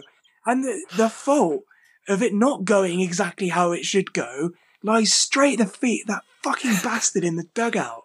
That meek bitch ass prick. I just can't Got there deal eventually. with this cunt anymore in my life. Well, But that's where it, that's where the blame lies because he's coached us to bottom. slightly weird league. thing on uh, Sky at the That- weekend that- as well. That was basically just that. I know Tyler said, "Well, he's got to coach for your players in training. That can't be easy." And everyone just kind of kept going that he needs time. I was like, he's had a bit of time now, and the signs, the writing is clearly on the wall here. I was like, how much time can this guy get? Like the well, when it happened, relegation form Right. for Chelsea is not going to keep you in the job. Look, we've got we've We've got two wins in 16 games, right? You know, when we go back to the Ole period at Man United, where people were screaming for him to go, then he'd put out a big result because he knew he could do it against Man City or in the Champions League that would save his job, inverted commas, right? And he'd be okay. He'd go and draw a few, might. He always still get out here, a result when he lose needed two. to. Yeah.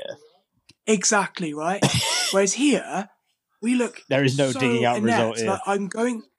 There's, I'm going into games knowing that we're losing every single time that I If- go and watch us. I'm, I'm going into games knowing that we might not even score, like at home, It's Tottenham. and I, I don't. Yeah, I don't care about the result. If I saw we were playing well and scoring goals and we were just leaking them in because we're adapting to this new way of playing, that's a whole different conundrum he's been here since October and he has won two games since Zagreb at home. If I'm not mistaken, this thing with there being a lot of players at Chelsea isn't a new thing. I seem to recall it happening perhaps Jose part two, or maybe it was under Conte. And he eventually just he Yeah, we had the effectively just said to about 10 players, You're in the reserves, find yourself another club. And this is it, right? That, that's we had the loan army, didn't we? Where you'd get like fifty players come back in the summer, and they would just have to. You'd watch a whole pre-season of them play, and then none of them play in the Premier League because they'd all have been shipped out. Like, get fucking ruthless with it. Look at Ten Hag, right? I, it's he's gone in falling out with Cristiano Ronaldo. He's not in his plans. He's booting him out the club. See you later, and you've got him on a Wow. trophy. Like, don't tell me that you need a three, four years for a process when Ten Hag has come in and turned an absolute shit show around at Man United and then won them a trophy. I think if months. it if the the Ziyech thing, for example, happened under one of your previous managers, be it Conte, Jose, whatever, then I think they would just be playing with the twenty ones until it came back around to the summer, and then uh, and then they were being let go. Although this one's a bit more tricky in that it, it was quite literally Chelsea's fault as to why he didn't get the move. So maybe they they feel a bit of uh, responsibility. Maybe There's- something's clicked for him and he's showing something in training. But because the answer isn't necessarily he needs to go in there with a cane and he needs to be this proper horrible man. Because I don't think football management necessarily works like that entirely. But he has to do something differently. And the thing with Chelsea that a lot of these players have seen before is if we play up for long enough, then they'll sack this guy and we'll get someone in that we prefer. Now, when that starts to not happen, you've got two options in okay, we need to rally together and we start playing for this guy, or we get worse and we make this now inescapable. They have to get rid of this man. But if everything we said about Ole and how the players were there, would it not be in the players' best interest in to have this guy stick around? If it's such an easy ride, surely it would go that way around rather than get rid of him. yeah, I genuinely just think he's not up to it. I genuinely just don't think he has the tactical awareness to compete at the higher levels. Like he did a really good job at Brighton, but I've said this plenty of times before. When you've got a whole team of players that are looking for their next move and they're super motivated because they want to move to the bigger clubs, then it's probably going to be easier to motivate them. He doesn't seem to have the ability to motivate players where they're at that big club. You just see it in his presses. You can see it the way he holds himself in the club media. You could just see that it's almost like he's not supposed to be there, and that quite quickly transcends into the into the players. And they're like, "Well, they- we're going into this with no belief because you don't even believe what you're saying." Well, just while we're a little unsure as to where you stand, um, is it fair to say that if you're going to sack Potter, then it has to be before Dortmund? Because if not, what is the point? Yeah, yeah, hundred percent, one million percent. He should be gone. He should have been gone yesterday. We we know Like, which we know this is the only way. way. Yeah, of course. I mean, we knew it wasn't going to happen anyway, which is really weird as a Chelsea fan to sit here and be like, why do I have to sit through this? Where's Roman when you need him? But genuinely, there's no point in sacking him after Dortmund. You might as well just ride it out to the end of the season if he doesn't get fucking relegated, that is. Which, the, this form, that's not out of the question. like, if we didn't win a, if we didn't win a game, to be fair, I've worked it out. If we didn't win a game from now to the end of the season, we'll finish on 42 points. We'll just about make us safe. I Um, thought he was gone so post game like- yesterday. I thought losing to Spurs would be too much. I don't understand how he's not gone. Like they're going to we're going to get knocked out. I, I'm not sure there. I I think I think something might happen, and I can see you being slightly Uh, annoyed Luke, about it. Luke, we've Luke, we've won two games in sixteen. We haven't. We've scored one goal in six. What is telling you here? What intuition have you got? I got? wouldn't mind hearing we're that going again, to to pull be off a honest. And That, yeah, they were one- yeah, they were one 0 down, uh, which were already one 0 down in. What is giving you the spidey sense here that we're going to Quite pull literally something out that, of the bag? just just a, just a feeling. And Anyone one of who's ever placed- you can't get wrong. anyone who's ever placed an accumulator with Dortmund in it is go, well, if they, anyone can fuck it, they can. Well, last Right. thing then on, on the football, Jack's mentioned it already. Manchester United won the Carabao Cup, running out 2 0 victors over Newcastle United. Newcastle had the majority of the ball through the match, but never really created many clear cut opportunities. Uh, United's midfield and defence dug in, and they won their first trophy under Ten Hag. First thing here Newcastle are blunt up top we spoke a while back and asked what would happen when teams started treating Newcastle like a big team. We're starting to see it. Yeah, probably fair. Yeah, I mean, I, I think like this final came com- at completely the wrong time for Newcastle and completely the right time Yeah, yeah, for Man United. It's just, I think that if this is played a month prior or three, four, even three or four weeks prior, then it's a completely different game to what it was. Um, that you're just seeing a team go off the ball and this a team on the ball play each other, and that's what happened. But you're right, the matchup is so funny to see. Like all of the Newcastle fans are like, "Right, we're storming it now," and then when they get treated with the low block, that oh right, hang on a minute, we should be low blocking this team. Like Crystal Palace will go away to St James's and low block them now, and they don't quite know how to get through it because they've never never had to deal I with wanted it. I wanted Newcastle to win, of course, but the, the thing that was irritating the hell out of someone like is is Jack about to end it all. Sounds like he's loading No, a cartridge. Those Um, don't Bit of drama for the pod.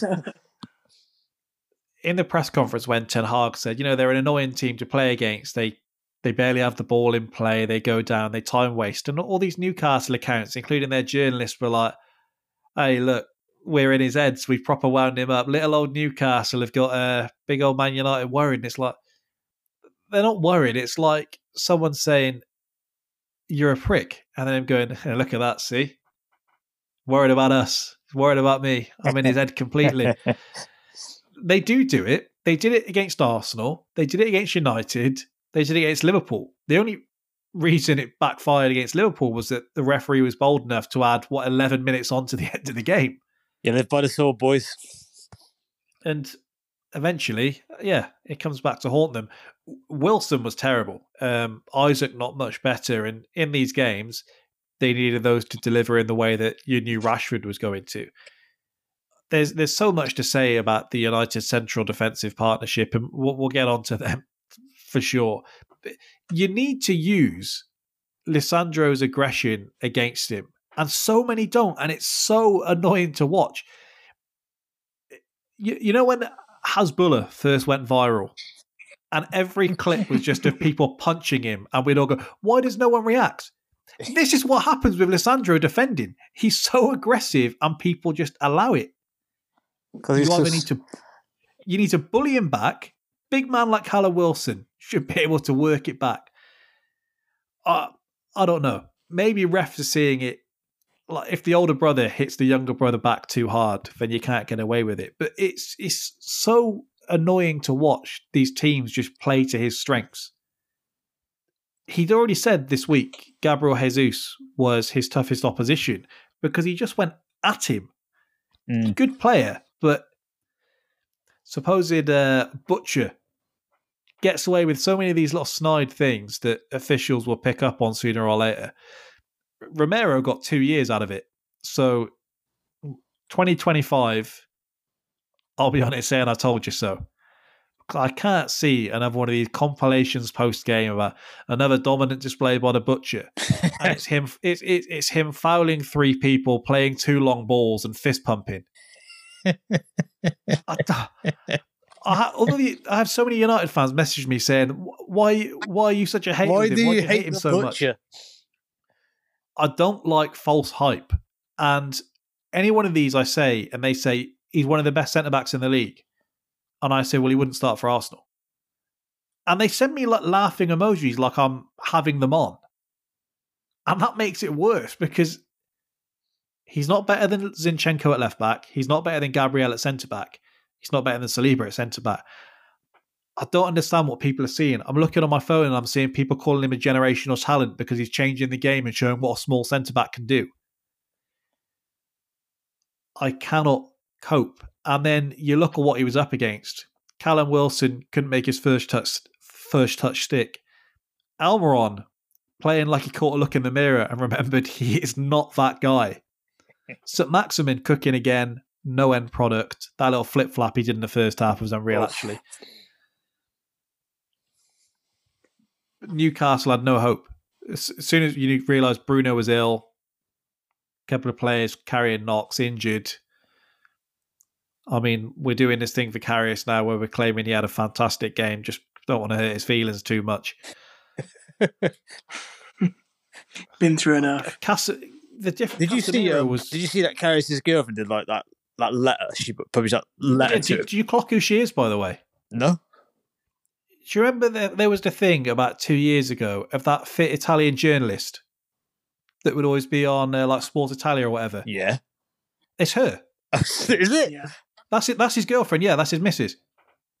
Is it actually? I didn't know. That. Yeah. Oh, right. Yeah, Diletta Leotta. Yeah. Okay. I just saw she posted it. I was like, does he need a public letter like before So- he goes into this game? Does he need that? it started the extra pressure on you? athletic the athletic contacted all the players' families to ask them how they feel ahead of the big day. It was like the smallest club thing ever, by the way. We understand you've not been to a cup final for so long, but try and act like you deserve to be here. and this, yeah, we we spoke in last week and said, look, the worst thing you can do here is remind this guy this is a big game, by the way. and it seemed like everyone was determined to say, no pressure, but this game is like the biggest of any of our lifetimes. yeah. Yeah. My hopes and dreams just rely on you, but no pressure. Carry on. yeah, and I mean Casemiro, great defensively, pretty poor offensively, which sounds mad when he scored, but less than sixty percent pass accuracy, no passes that broke the lines, no long balls connected. You're being a hater. Even then, you, you no, you never felt like he was out of control, and they did what they had to do. They turned up to a final. It's about result, not performance. Newcastle played bad. United did what they had to do to get the job done. I've never seen such a fuss about the League Cup, by the way. I wouldn't have been so upset about us losing to Man City. It's- I thought Newcastle started right. I thought it was quite an open start.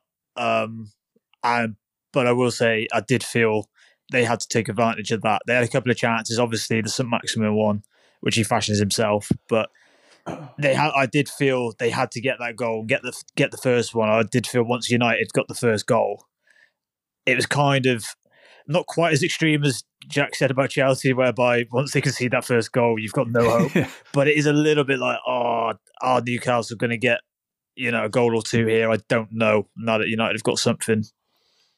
I thought United at six to five were cash money, and uh, I mean even more beautiful that they overturned the goal to give it back to Rashford. By the way, I don't know which uh, favors he called into me that happened, but worked for me. Casemiro had me like uh, Lisandro here, and you're going to call me a hater again. yep. There was a point in the game, and I, I still don't feel like he was worth the money, but good, good for now.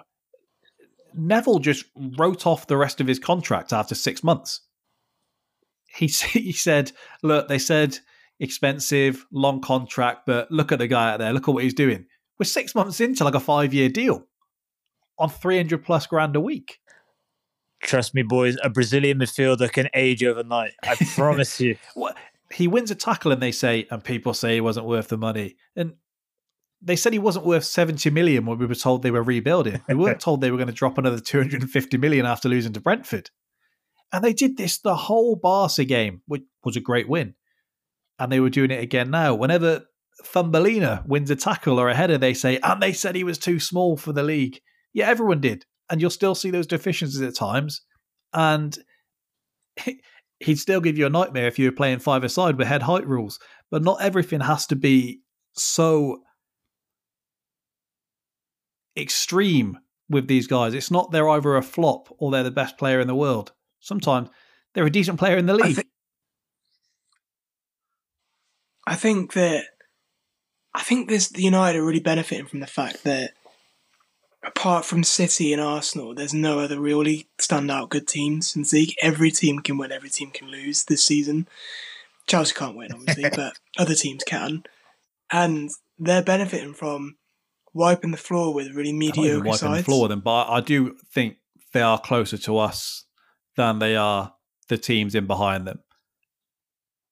Yeah, yeah, that's that's what I mean. They're sat in the sweet spot where they're not.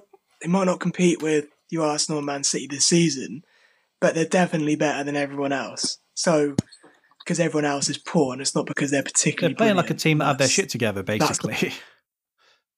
Yeah, exactly, and everyone else doesn't. And that's And I do think you point. You've got to attribute a decent bit of that to Casemiro, just because Absolutely. when you watch these United games, there's a level of control in there that they didn't have before, and a lot of teams don't have, as Jack's just touched on there, and they do. Whether even though it's not always the flashiest game, and that's probably solely down to him because you look at some of the other players around him. You know, it's not mm. because Bruno or Fred are getting a hold of the game; it's really going to be him. that's that's the point I was making about his offensive output. That even with that, he was still able to control a game without controlling a game, and he made that work. And he was against a midfield in Joelinton and Bruno and Sean Longstaff that has troubled many a midfield this season.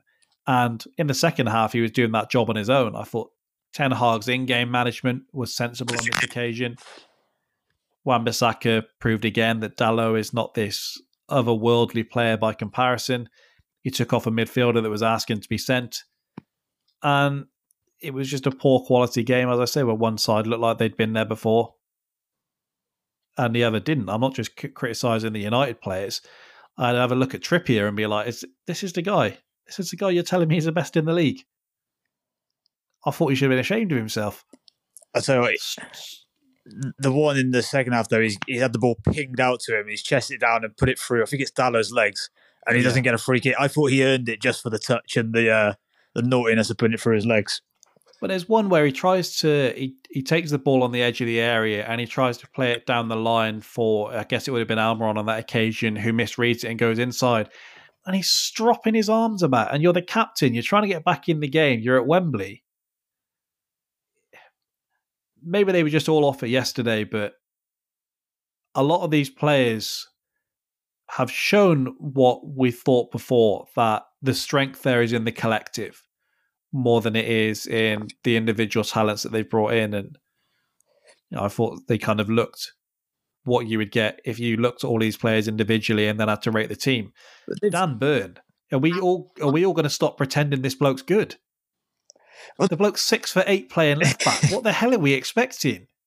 yeah, Funny bloke, I'm sure, but Jesus, you got Matt Targett on the bench. I refuse to believe he can't do a better job. We're saying that Dan Burn does a good job in most games because he sits on the edge of the box the entire game and has Joelinton and, and Botman covering up for him. Horrible. yeah, but they've probably regressed to the mean a little bit, haven't they? They've probably been a little bit better than some of these players have outperformed themselves a little bit, and they're sort of regressing back. Where if we're saying that some of the Chelsea players aren't playing where they're supposed to be at, these lot have outperformed where they're supposed to be. So just unfortunate timing until I was coincided with a cup final. I was in a decent mood and I started thinking about Licha again. All of a sudden, Respect that man. he gets away with a kick on the deck yesterday on Wilson, and everyone just looks at him like, well, you know, just leave him be. When I saw Wilson on the deck, I had no doubt that Martinez was walking over to him and you're going to shout at him. I knew for a while. As I said at the time, you're 2 0 down, you're not getting back into it. Wilson should have dropped the headbutt. on Yeah. him, just for the. There's a clip. There's a Make it clip about from the you. Barca game. There's a clip from the Barca game where everyone's rearing up, and he's doing the you know let me at him, let me at him thing, and he's just whimpering behind everyone else, shimmying like a video game character. I can't because the first person that reacts to him is going to get sent off because the optics of it are going to look so bad Imagine Dan Burnage giving him a shove or something. Nick bloke's going to go flying. and then they're going to go, oh, come on. Pick on someone your own size. Which admittedly, I used to when people would do that to Wilshere. Horrible. But uh, stepping stone for United or one they should savour now? Phew, it, I'd love to say that it's this is going to be their only one. Uh, Ten Hag, he- he's got the Midas touch at the minute. They are right to say that he gets the subs right at the minute. He's each decision he seems to make is going right. Uh, he looks more confident, even in the way he carries himself. So he looks like he might be building something there at United. Unfortunately, I didn't need to see that dance think- in post game. I think yeah. Uh, I, th- I I think that yeah, he, he definitely has brought something new to United they haven't had for ages. But we can't get away from the fact that to win this trophy, they've oh, beaten don't. I, Forest, Charlton, Newcastle, and someone else. Is it Wolves? I can't remember, but they haven't beaten anyone good to win this trophy. Which is look, that's no, what the Carabao ask a Liverpool fan their route to the But- final last year, and they will reel it off for you. What was it? The top two from the year before, the finalist from the year before, and something like that. Liverpool fans were reeling it off, no problem. No, no, it's us all we did was win, win, win. I don't, what all we do now is I don't know. Sometimes win. Oh, it was a great thing when you could beat Chelsea and say, you know, we just beaten the European champions. Now you're beating Graham Potter's Chelsea. It doesn't have the same ring. It definitely doesn't. Um, and yeah, last on Karius, was he as bad as uh, we thought he would be? Was he as good as some made him out to be? I, I don't know. It feels like to me like the second goal. I think a lot of keepers would let that in, but maybe a top keeper might stop it. I I don't think it's like a horrible error, but because we know Karius, it feels like he's under the microscope a bit more. A deflection that close feels like I don't know. I find it. I find it crazy that I've never ever seen before someone's career be completely written off because of one game. Yeah. Like, how bad that game was is obviously a testament to, to what's happened. But he was seen as like a bright up and coming goalkeeper. But to make Klopp turn your back on you after a game, you must have been so bad. It's just I don't think I've Don't ever seen it. ever before. forget the applause the Liverpool fans gave him when he came back on his first game after that? Don't ever forget that. Don't you ever forget it? The the only thing I will say for him with that, obviously he goes on that loan to Besiktas, doesn't he? Yeah. I do think after I think it's incumbent upon you to you've got to go somewhere where you're definitely going to play. You can't be in a spot where basically I'm not going to have a game really from this massive game until this cup final for Newcastle. I do think it's probably on you to make better career choices at some point to as a get to get an answer back. Otherwise, your your career will fall away. Um, but as Jack said, I will say I've never seen one game have such a catastrophic effect on someone. Yeah, but the last thing I down, I just meant to say, Jack, I I meant to sneak in earlier that Twitter was calling him Bozo Fernandez, and I felt like I missed my moment, but I do just want it to be in the episode so I can maybe put it in the title. Thanks, mate. Thanks. Um, do you feel good? Do you feel Ed good? Zonzi was about just yourself right superb now? work for whoever tweeted it originally. It's just phenomenal. Uh, I mean, the, the tweet as well about Christian Eriksen left Spurs, died, came back to life, played for United for eight, uh, played for two clubs, then came back to United for eight months, and he's won a trophy before Harry Kane. So Poor guy. Died was a nice touch um, for, for the for the tweet, not so much. For And the he's alive, family. so it's fine. It's a happy ending. Exactly. Um, all right, we've got Jake Paul and Tommy Fury and UFC 285. So if Jack wants to stay for that, he's more than welcome. If not, he's more than welcome to bounce and maybe watch Match of the Day from Saturday. Yeah, no, I'm having a football detox, like I have been for the last six weeks. So Adios. See you, boys. What a disgrace. All right. Jake Paul won't make too many excuses after suffering his first boxing loss, but says he knows he can do better. Dropped a split decision to Tommy Fury on Sunday night. The event took place at the Diriyah Arena in Saudi Arabia. He says he thought he was on the wrong end of the judges' scorecards, but he accepts the loss. He says, Good fight, good war, tough kid. I didn't have my best performance. Fair play to Tommy. He won fair and square, and that's just boxing. You've got to take it on the chin. But it was some good moments in there. I just really couldn't get my game plan working. But hey, man, this is what the sport's all about. You win some in glorious fashion and you lose some. Like I said out there, judge me by my losses because I'll be back. Nearly mounted a comeback in round eight, but it was only enough to award him the fight on one of the judges' scorecards. He says Fury was just really well prepared and I think it was more so a reflection of my own performance versus him being super outstanding. I couldn't get my momentum going like I wanted to, and I just felt flat. He was exactly the fighter I expected him to be. I think his combinations were the thing that were a bit more impressive, but it was a reflection of my own performance and me just not fighting the way I know I can. Is that how you took it, having watched a fight? Well, he didn't fight like we've seen him fight, but I think he didn't because he was with something different with Fury. Um, do you think the jab were nice from Fury and and Jake looked like he didn't really know how to work his way in from it, didn't he? Um, and I think that seemed to be the problem, and that's what made him look a little bit more novicey. Um, so yeah, uh, you know, in terms of, I'm sure he couldn't get his own game plan going, but I don't think I think that's probably because of what the other guy was doing. I mean, not to be too simplistic, but what do you think the game plan was? Because it did seem like kind of just assumed Tommy was going to be there to be hit. I know a big thing that he said in the build up was that Tommy hasn't had as much time in ring as him, and so he hasn't had the time to develop his defense. And I think he took a lot from that Anthony Taylor fight. Yeah, I think he probably thought Tommy was going to be more vulnerable than he was. Um, I think we all did. Hmm. Yeah, it's it's an odd one from Jake's point of view because we said last week he must have seen something in this guy. Yeah.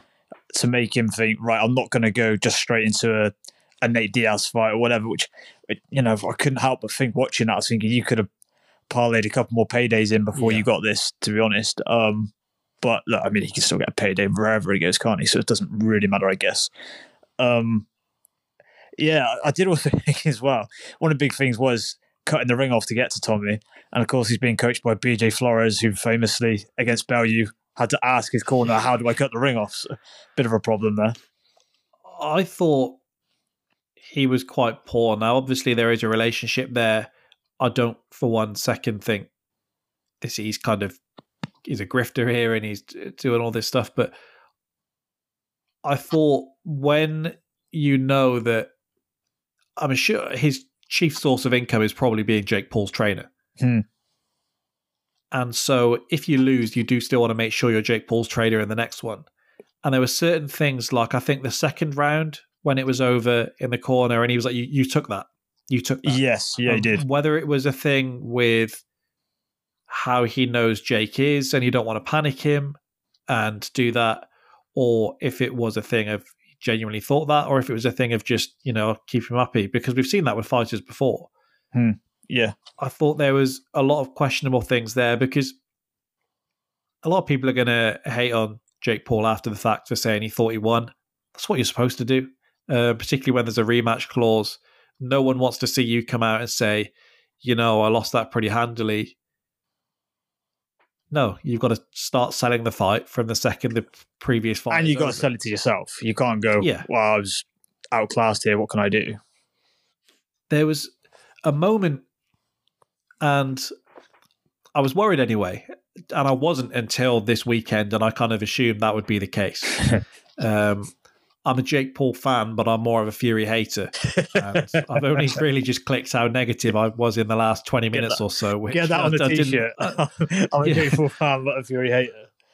I, I, I didn't intend to be so negative with United, and then it kind of just came flowing out of me. It's going to be quite something. Um, we have a lot of United fans tuning in thinking, right, they're going to give us the flowers for winning the cup. Just really yeah. slagged again. Um, they were showing the highlights from the Anthony Taylor fight, which is one that I personally took quite a lot from at the time. In that, okay, this guy can't get him out of there Mhm. and then I see what Jake Paul is doing to these MMA guys, it was a pretty easy one to put two and two together. And it only really clicked in my head so much how small Anthony Taylor was when I watched it back at the time. And Tommy was a lot more aggressive in the replay than I remembered him being. And so wasn't so much that he was being awkward in he was trying to figure him out. He just wasn't landing. And I thought, okay, Jake probably doesn't move the same way this guy who's like a foot smaller than him does. And so if Tommy is going to be that active, then that could cause some problems. Now, sounds very good after the facts. I did put it in a group chat earlier, but you have no proof of that. And that was the case. I thought the main thing that Fury had right was his activity.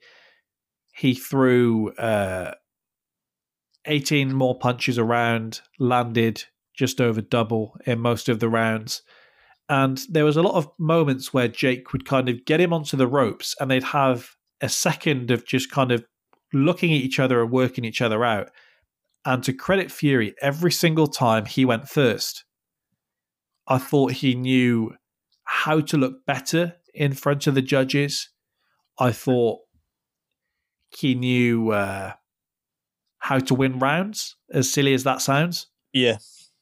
And just a lot of these smaller things in that when you see the stuff pre fight and you hear the, you know, growing up with fighting, doing this, those are the things that maybe subconsciously you would just do because I couldn't fault his work rate or his activity the whole way through. I think you do judge this fight very differently if I'm trying to think of the right the right way to say it because, because um, I mean as as you pointed out this this one didn't go to plan and leaves me in a rough spot. I can't talk down on the win as much as I'd like to, and I can't criticize much of the talk as it would have been the same the other way around. A- lot of my issue is that when Fury has said as much as he has, he put himself in a spot where a split decision wasn't really enough. In the same way that I wasn't sure it would be for Jake, but when you position it as YouTuber versus boxer, then you kind of have to show your levels above the YouTuber. I thought these ended up being two similarly matched guys, and the one had a bit more schooling. Um, l- little things like I say, being thirsty, just the right posturing, and He did the prettier work as well, didn't he? Let's face it.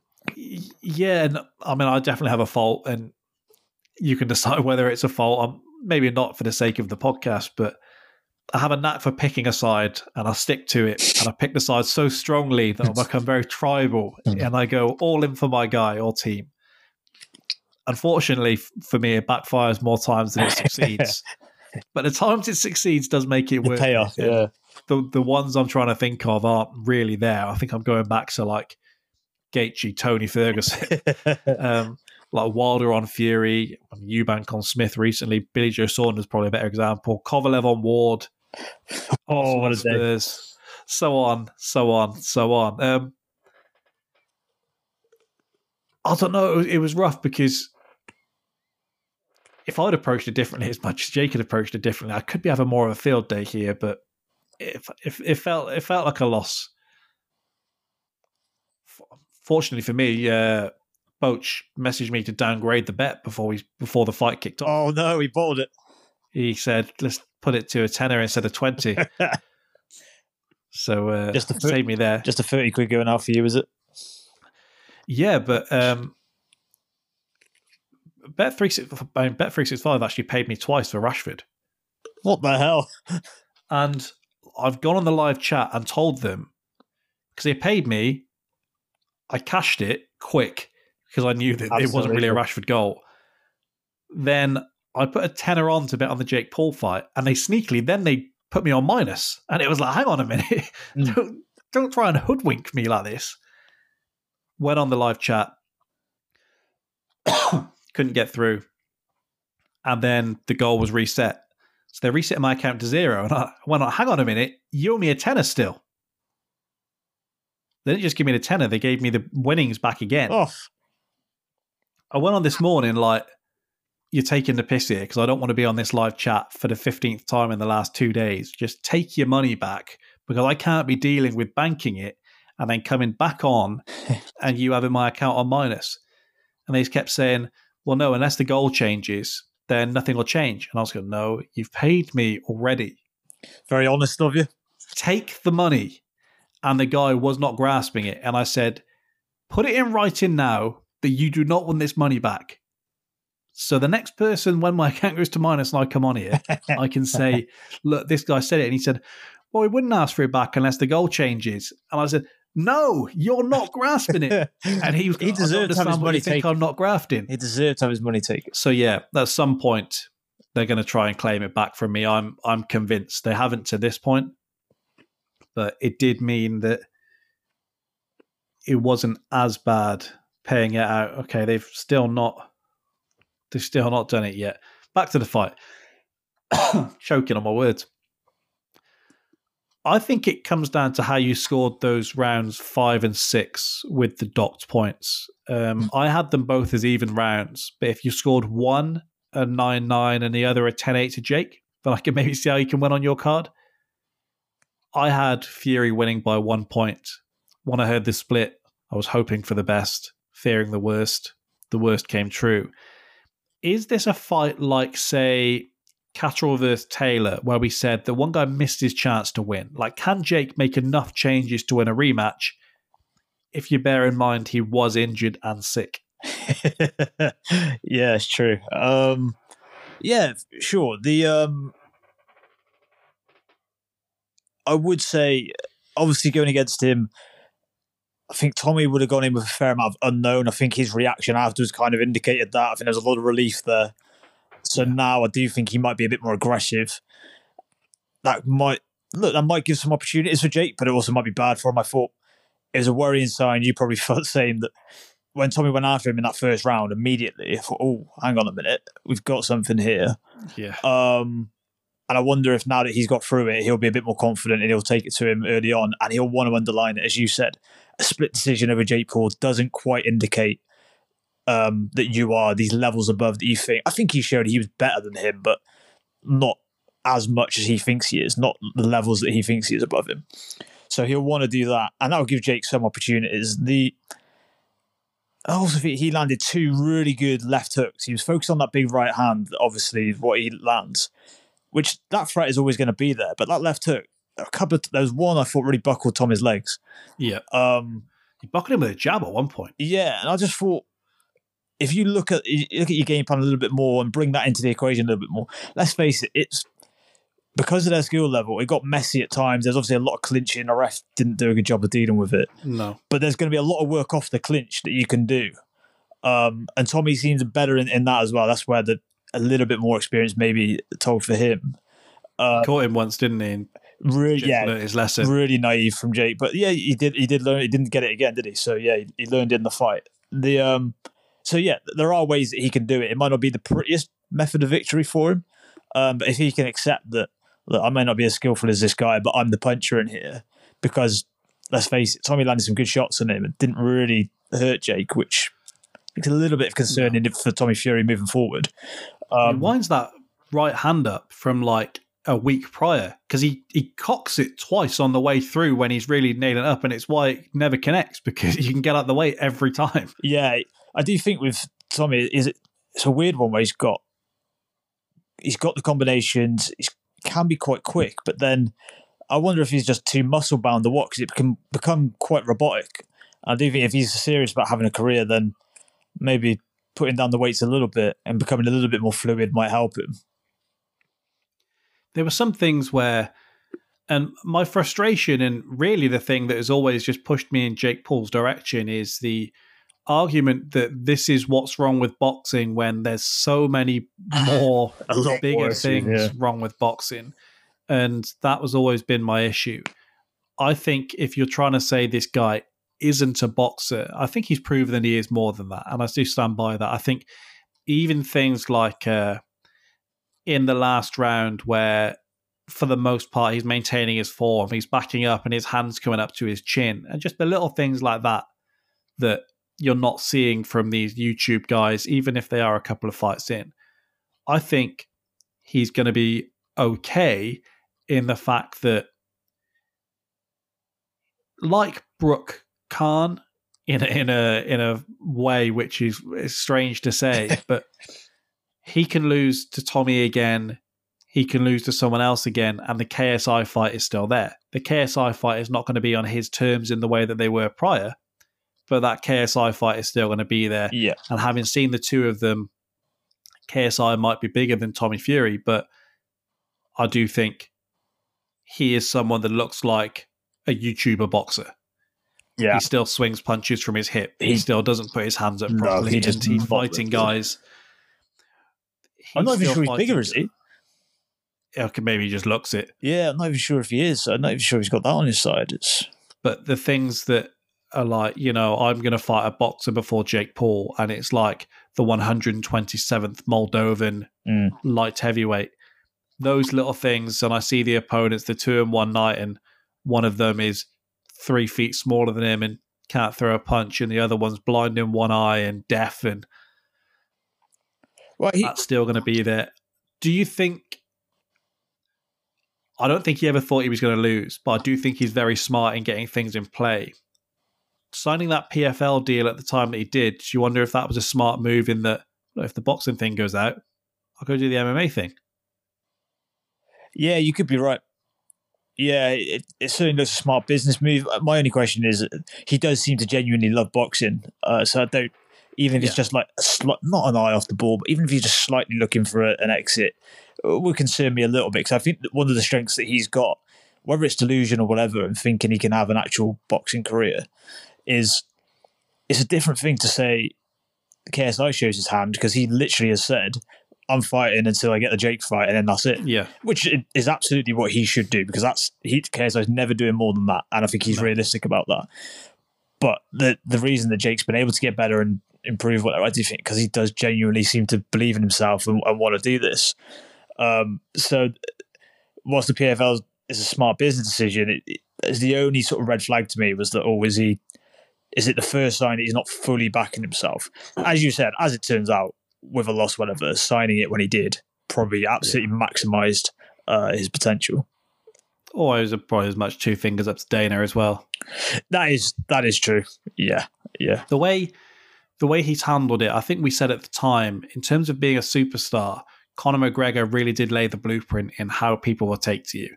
The the difference is that Conor McGregor had a fan base beforehand. Um, Jake Paul was being boo- booed in Diriyah. But Mhm. even as the cocky guy, people want you to have your two days of humility. People want you to acknowledge that we're laughing at you before you go back to saying you can't laugh at me i'm bulletproof or whatever Hmm. i don't know how you read everything the smiles and that if it's a case of i'm fine but wh- why you why have you got tears in your eyes then why, why are you fine why are you crying or if he genuinely is taking it the right way the illness or whatever the Jon Jones thing, this was a crutch going into the fight. I can lean on that. If things don't go my way, I'll come back and I'll do it again if he maybe doesn't take the Tommy Fury fight, he says, Look, I'm going to keep building. We'll meet further down the road. It's going to be a huge fight then, blah, blah, blah. Because guys like Nate Diaz are still going to be begging to come and fight him, and he's still going to knock their head off. yeah. I think that's what I would do in his shoes. I think I would say, look, me and Tommy will meet again down the road, have a couple of fights like that. Um, It's a case of pride, though. Do you think he could do the. Could he fight? And the thing he's maybe branded himself on was look at who Mayweather was fighting in his first fight. Look at who this was fighting in his first fight. Could he do that? Could he do that as the main event guy? Could he work his way up through boxing that way? Could he do that kind of thing? I don't know if there's a TV deal there where he can headline there's your standard fight on Showtime, not pay per view, and you do it, and we're going to see how far we get Jake Paul, and we're going to work him gradually and gradually, and we're going to build him the right way, and that's your whole shtick. You now say this is Jake Paul the boxer, this isn't Jake Paul the celebrity boxer. We're going to build him as we would any other guy. I think there's still plenty more there for him. The fact that the amount of people tuned in yesterday that did, I thought was testament to how well he has built this. And it's why I thought it was also such a misstep from BT to present it in the way that they did. Because I think when you get someone like Carl Froch on there, who we share similar thoughts on anyway, I thought in getting him on, you were appealing to the 20%. The 20% who want to hear what a farce this is and how ridiculous this is and how this guy isn't a boxer and this. I thought you were better off not going the full DAZN way and promoting it like the mockery that it is, but promote it in a way and say, like, I don't know how much of the BT coverage you're able to see. They had Denzel Bentley on there. And Crolla, wasn't it? Yeah, and both of them were saying, but no, we've seen this from Tommy Fury so far. Defensively, he doesn't do this. Offensively, Jake Paul does this. He's fought these real opponents. He's done this. And they were doing it properly and they were building the fight and telling you what it was. And then you had Dempsey there going, you know, Carl, I don't think we need to ask you twice about what would happen if you got in there with him. and it's like, what is this helping with the broadcast? We're about to see two guys fight, and you've got Carl Froch going, "Well, I beat the shit out of him if I had the chance." Yeah. it's it's ridiculous. It made it seem like it wasn't a real event, and it's so BT because I'm convinced there's someone internally that is trying to make them the worst they can possibly be. It is odd how often they fuck it up. I think there's a lot of ways you can go about it. I think it's integral that if not the Tommy Fury fight, then the next one has to be as carefully planned as anything because people need to see Jake Paul knocking guys out again. Yeah. Yeah, yeah absolutely. Um, and then, yeah, you, you go for probably a. You either do the KSI fight because it's easy really. I mean, I, I, don't think I don't see that he can lose to KSI. Just I think he's just a level above him. Yeah. Um, and obviously, you'll get more eyeballs than anything. It's probably the biggest payday in boxing. Crazy that sounds. So do that. Get him iced. Then you can jump back into the Fury into the Fury fight. Or you go after Nate Diaz. Again, it's the Nate Diaz one is so perfect. Yeah, yeah. Nate will talk his talk, do his thing Well, obviously be desperate for the money. He's at he's at his perceived to be most vulnerable. Yeah, yeah, yeah. You can build it that that Jake, well, look, he, he can't deal with boxing. Nate, Nate's obviously done, trained a lot of boxing in his time. He used to train with Andre Ward, etc., etc. Um, yeah, as you said, he's got to get it right, but at the same time, there's he's got plenty of opponents out there that will give him the chance to do so. I'm not ruling out that him and his brother fight at some point. Really? Maybe, maybe I have been completely sucked in to all of this. Logan kind of jokes along with it. Jake does truly seem like he would be bang up for it. Let's both make a load of money. I'm better than you. I'll knock you out. You can go back to doing whatever whatever it is you do. I mean, not sure their families would be yeah. uh, too thrilled about I mean, it. You really love money if you do do it because there's a lot of money on the table for it. How much of an issue did you take with his uh, mid round shouting at Tommy Fury while on the mic? I thought it was just a horrible look for him, really. Um, but I will say that stupid idea from the broadcast. I don't know who thinks I'm going to get someone who's fighting's brother on a mic to the whole arena. If you do it as you know Sky BT normally do, where it's you're just talking to the camera to the audience at home, it's a different story. Absolutely. But doing it for an arena, this guy is going to be pumped. His brother's in a fight. He's probably not going to say. From he's probably not going to add anything for us. But the fact that he's doing that, just it just made, as you said, if we're trying to sell this as an actual an actual like entertainment, actual boxing. They're having Froch in the studio slandering it, and then Logan Paul kind of doing a bit of a circus mid fight. I don't think that's helping.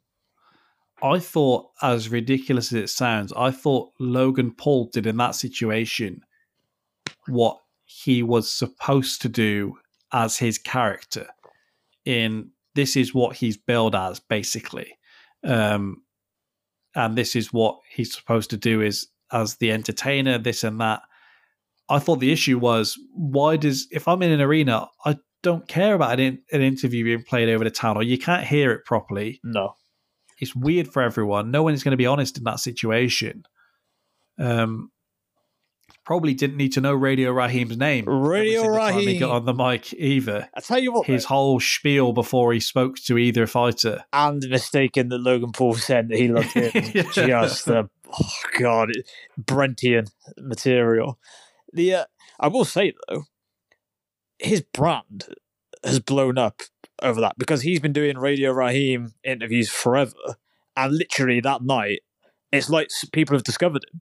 People that probably would never have seen a Radio Raheem thing, and that and look, it's largely What he's doing laughing for at him. the Wilder video. It's largely laughing at him. But yeah, yeah, yeah, true.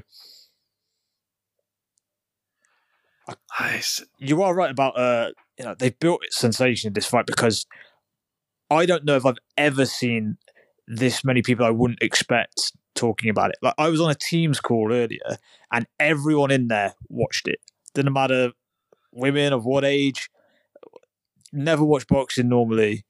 Like, oh, did you watch it last night? And I was like, what? What are you asking? Yeah, I watched it, but did you watch it? And I, yeah, yeah, I did. okay. the the issue I have, and I'm sure you get similar, is I get asked about these things as the guy that watches boxing, and in a lot of If you don't get it bang on, then you're a, you're a fraud. What this a lot of the things in the ones that these people care about, I have I'm at least rooting for the guy that they're not supposed to be cheering for. Yeah. And so I'll usually say, well, the common view is that this will happen, but I personally think this will happen. Hmm. And I'll lay it out like that. And then I'll come into work and it'll be, I thought you said he was going to win. Yeah. Not exactly yeah. what I said, but yeah. Rough. Um, yeah, referee, very poor. Loose cannon. You, you can't really get him in for that fight. you got to get someone else in. Jesus. Um, I don't know how many of these events it's going to be until I supposedly want to jump on a plane and go across to Diriyah. or Saudi in any in any way. So I mean, maybe the sports just doesn't wash with me in in this case. Very strange. I thought the cards were, I mean, thrown on the table when they said to Mike Tyson, "And what's brought you here for a huge fight?" I mean. I mean, the prince wanted me to be here, and I believe in the prince and all the vision that he has. And it's like, okay, yeah, okay, we have ourselves the only actual script we have this weekend is that. Yeah. On to the fight this weekend. Jon Jones, Ciryl Gane, heavyweight UFC 285. Just over three years out for Jon Jones. Do you have any idea how this is going to go? Literally none. Felt like I had a better idea how uh, Paul and Fury might go, and I had no idea really on that one. Um, Because my opinion of it has lit, has been made by one six second video. what was this video? Jon Jones, big fat Jon Jones, doing uh, a heel sweep on a big fat Walt Harris. and it was like, okay, we're going grappling here. Jon Jones. I like it. it it's going to be quite difficult considering what I've said about Jon Jones in the last few times we've spoken about him for me to then come out and go, yep, he's going to be back to his best and, and deliver a, a virtuoso. Um, I think it's going to be. Is it just a case of is he just that just that bit better than Gane that my concerns about Jones coming back won't yet rear their ugly head because he's just that bit better than Gane is the question in my mind, I guess. I mean, the, the, the card is being built. They've put some names on here to try and make make a name for themselves. Uh, Jessica Penne and Tabitha Ricci have put on here as seems to be on every card. Ian Garry, they're they're trying to give him his go again, Yep. although his fight is only on UFC Fight Pass against Song Kenan. Julian Marquez is back uh, just after the anniversary of him asking out Miley Cyrus and then asking her to tattoo Cuban Missile Crisis on her chest. Uh, Amanda Ribas is returning after, I mean, she was the hottest thing in the UFC property, yeah. for yeah, a couple of months. Derek Brunson returns face uh, Dricus Du Plessis. It's fun. Cody Garbrandt returns against Trevin Jones. Bo Nickal makes his UFC debut, the hottest prospect in the UFC. Yeah. Mateusz Gamrot against Jalen Turner is a banger of a fight. Geoff Neal against Shavkat Rakhmonov is a banger of a fight. Then we have to sit through a Valentina Shevchenko fight. Um, Alexa Grasso, though, so let's hope for the best. Um, and then Jon Jones, Ciryl Gane. So, I guess there's no complex way of me breaking down why I'm picking Jon Jones to win. That Francis Ngannou fight, being taken down and controlled by Francis Ngannou, is the, the reddest flag ever. Yeah. Maybe it turns out to be the Oliveira quit. And it's why does everyone keep going on about this? Mm. Or maybe you just presented your biggest weakness and you still have to get past your six foot whatever frame, looping kicks, solid jab to get to those takedowns. But maybe you have just written a big thing on your chest saying, take me down. Jon Jones, I have to imagine, knows that's the best way to go about it. I certainly can't imagine he'll go early and engage in the striking. I think he'll want to feel him out, feel that strength on him. And if there's one thing we can't really say about Jon Jones is that he's not an intelligent fighter. He's one of the most intelligent we've ever seen. And so I have to think for him to accept this fight after the amount of time out, I've got to think this is why. The fact that he was going to accept Francis Ngannou also, whereas Stipe is the one that there's been a lot of talk back and forth for previously, but never happened. The common thing I would say there is there's a clear path to victory to beat one of them. So that, that's just the way I would break it down. Yeah, in my mind's eye, I probably do think Jones thinks I'm going to make this a boring fight, and I'm just going to try and grapple you. Um, like you said, the Ngannou one will obviously give someone of someone of Jones's caliber of wrestling a lot of hope. The, the only thing being that it's the most clear method to victory against Dominick Reyes and against Thiago Santos, and he didn't do it then. And there's kind of with wrestling, we've seen it with a lot of fighters before. This kind of you can have all the tools, but if you just leave them going rusty in the shed, you can't just think I'm just going to bring them back. I mean, how many fights do we go into? And I know some of this was just that they elected not to, but at some point it was they didn't do it because they couldn't. Someone like Gaethje or Romero, we talked about their wrestling background. Oh, but will he use it? Don't use it for so long. You aren't going to get it. You aren't going to use it again. Now, I'll assume that Jones will at this t- this point, but I've assumed he would before. Yeah, I get it's one of them where I think you could predict anything and you could be made to look very foolish the, on Saturday. I guess night. the beauty at heavyweight is he's his hand is probably going to be even more forced. He's probably going to. I'm going to really have to go to what I know. Um, and against Gane, I, I think you'll probably have enough to get past Ciryl Gane, but I would still have concerns about him against. Certainly, if the Ngannou fight got made, I, I would be backing against him. Yeah, agreed. Maybe he looks shot to bits. His body breaks down in like TJ Dillashaw style, Mm. and we say, "Okay, you waited out. You've taken your cash, and you're now going to run." Or maybe he comes back. He's crowned as the goat inside the octagon. Calls out Francis. I, mean, I wouldn't be surprised if he called out DC at heavyweight. Uh, Did you he gave DC permission to commentate on his I fight? That was, that was did, good of him, yeah. wasn't it? He's always sunning that man. him asking uh, what his walkout tune should be and him the, the mock-ups I've seen of him walking out to the the Metro Boomin track with the Homelander speech on top of it would be as perfect as anything I've ever seen. Mm. It'd be oddly tragic if he was shot to bits. It's, it's an odd thing to say about someone that Yeah, is clearly a bastard, but just someone that good, you kind you don't want to see it, do you? for sure. Well, thank you again for listening to another edition of Spitballing Pod. Round four of Movie Madness we'll be back with on Friday, so tune in then. Until then, adios.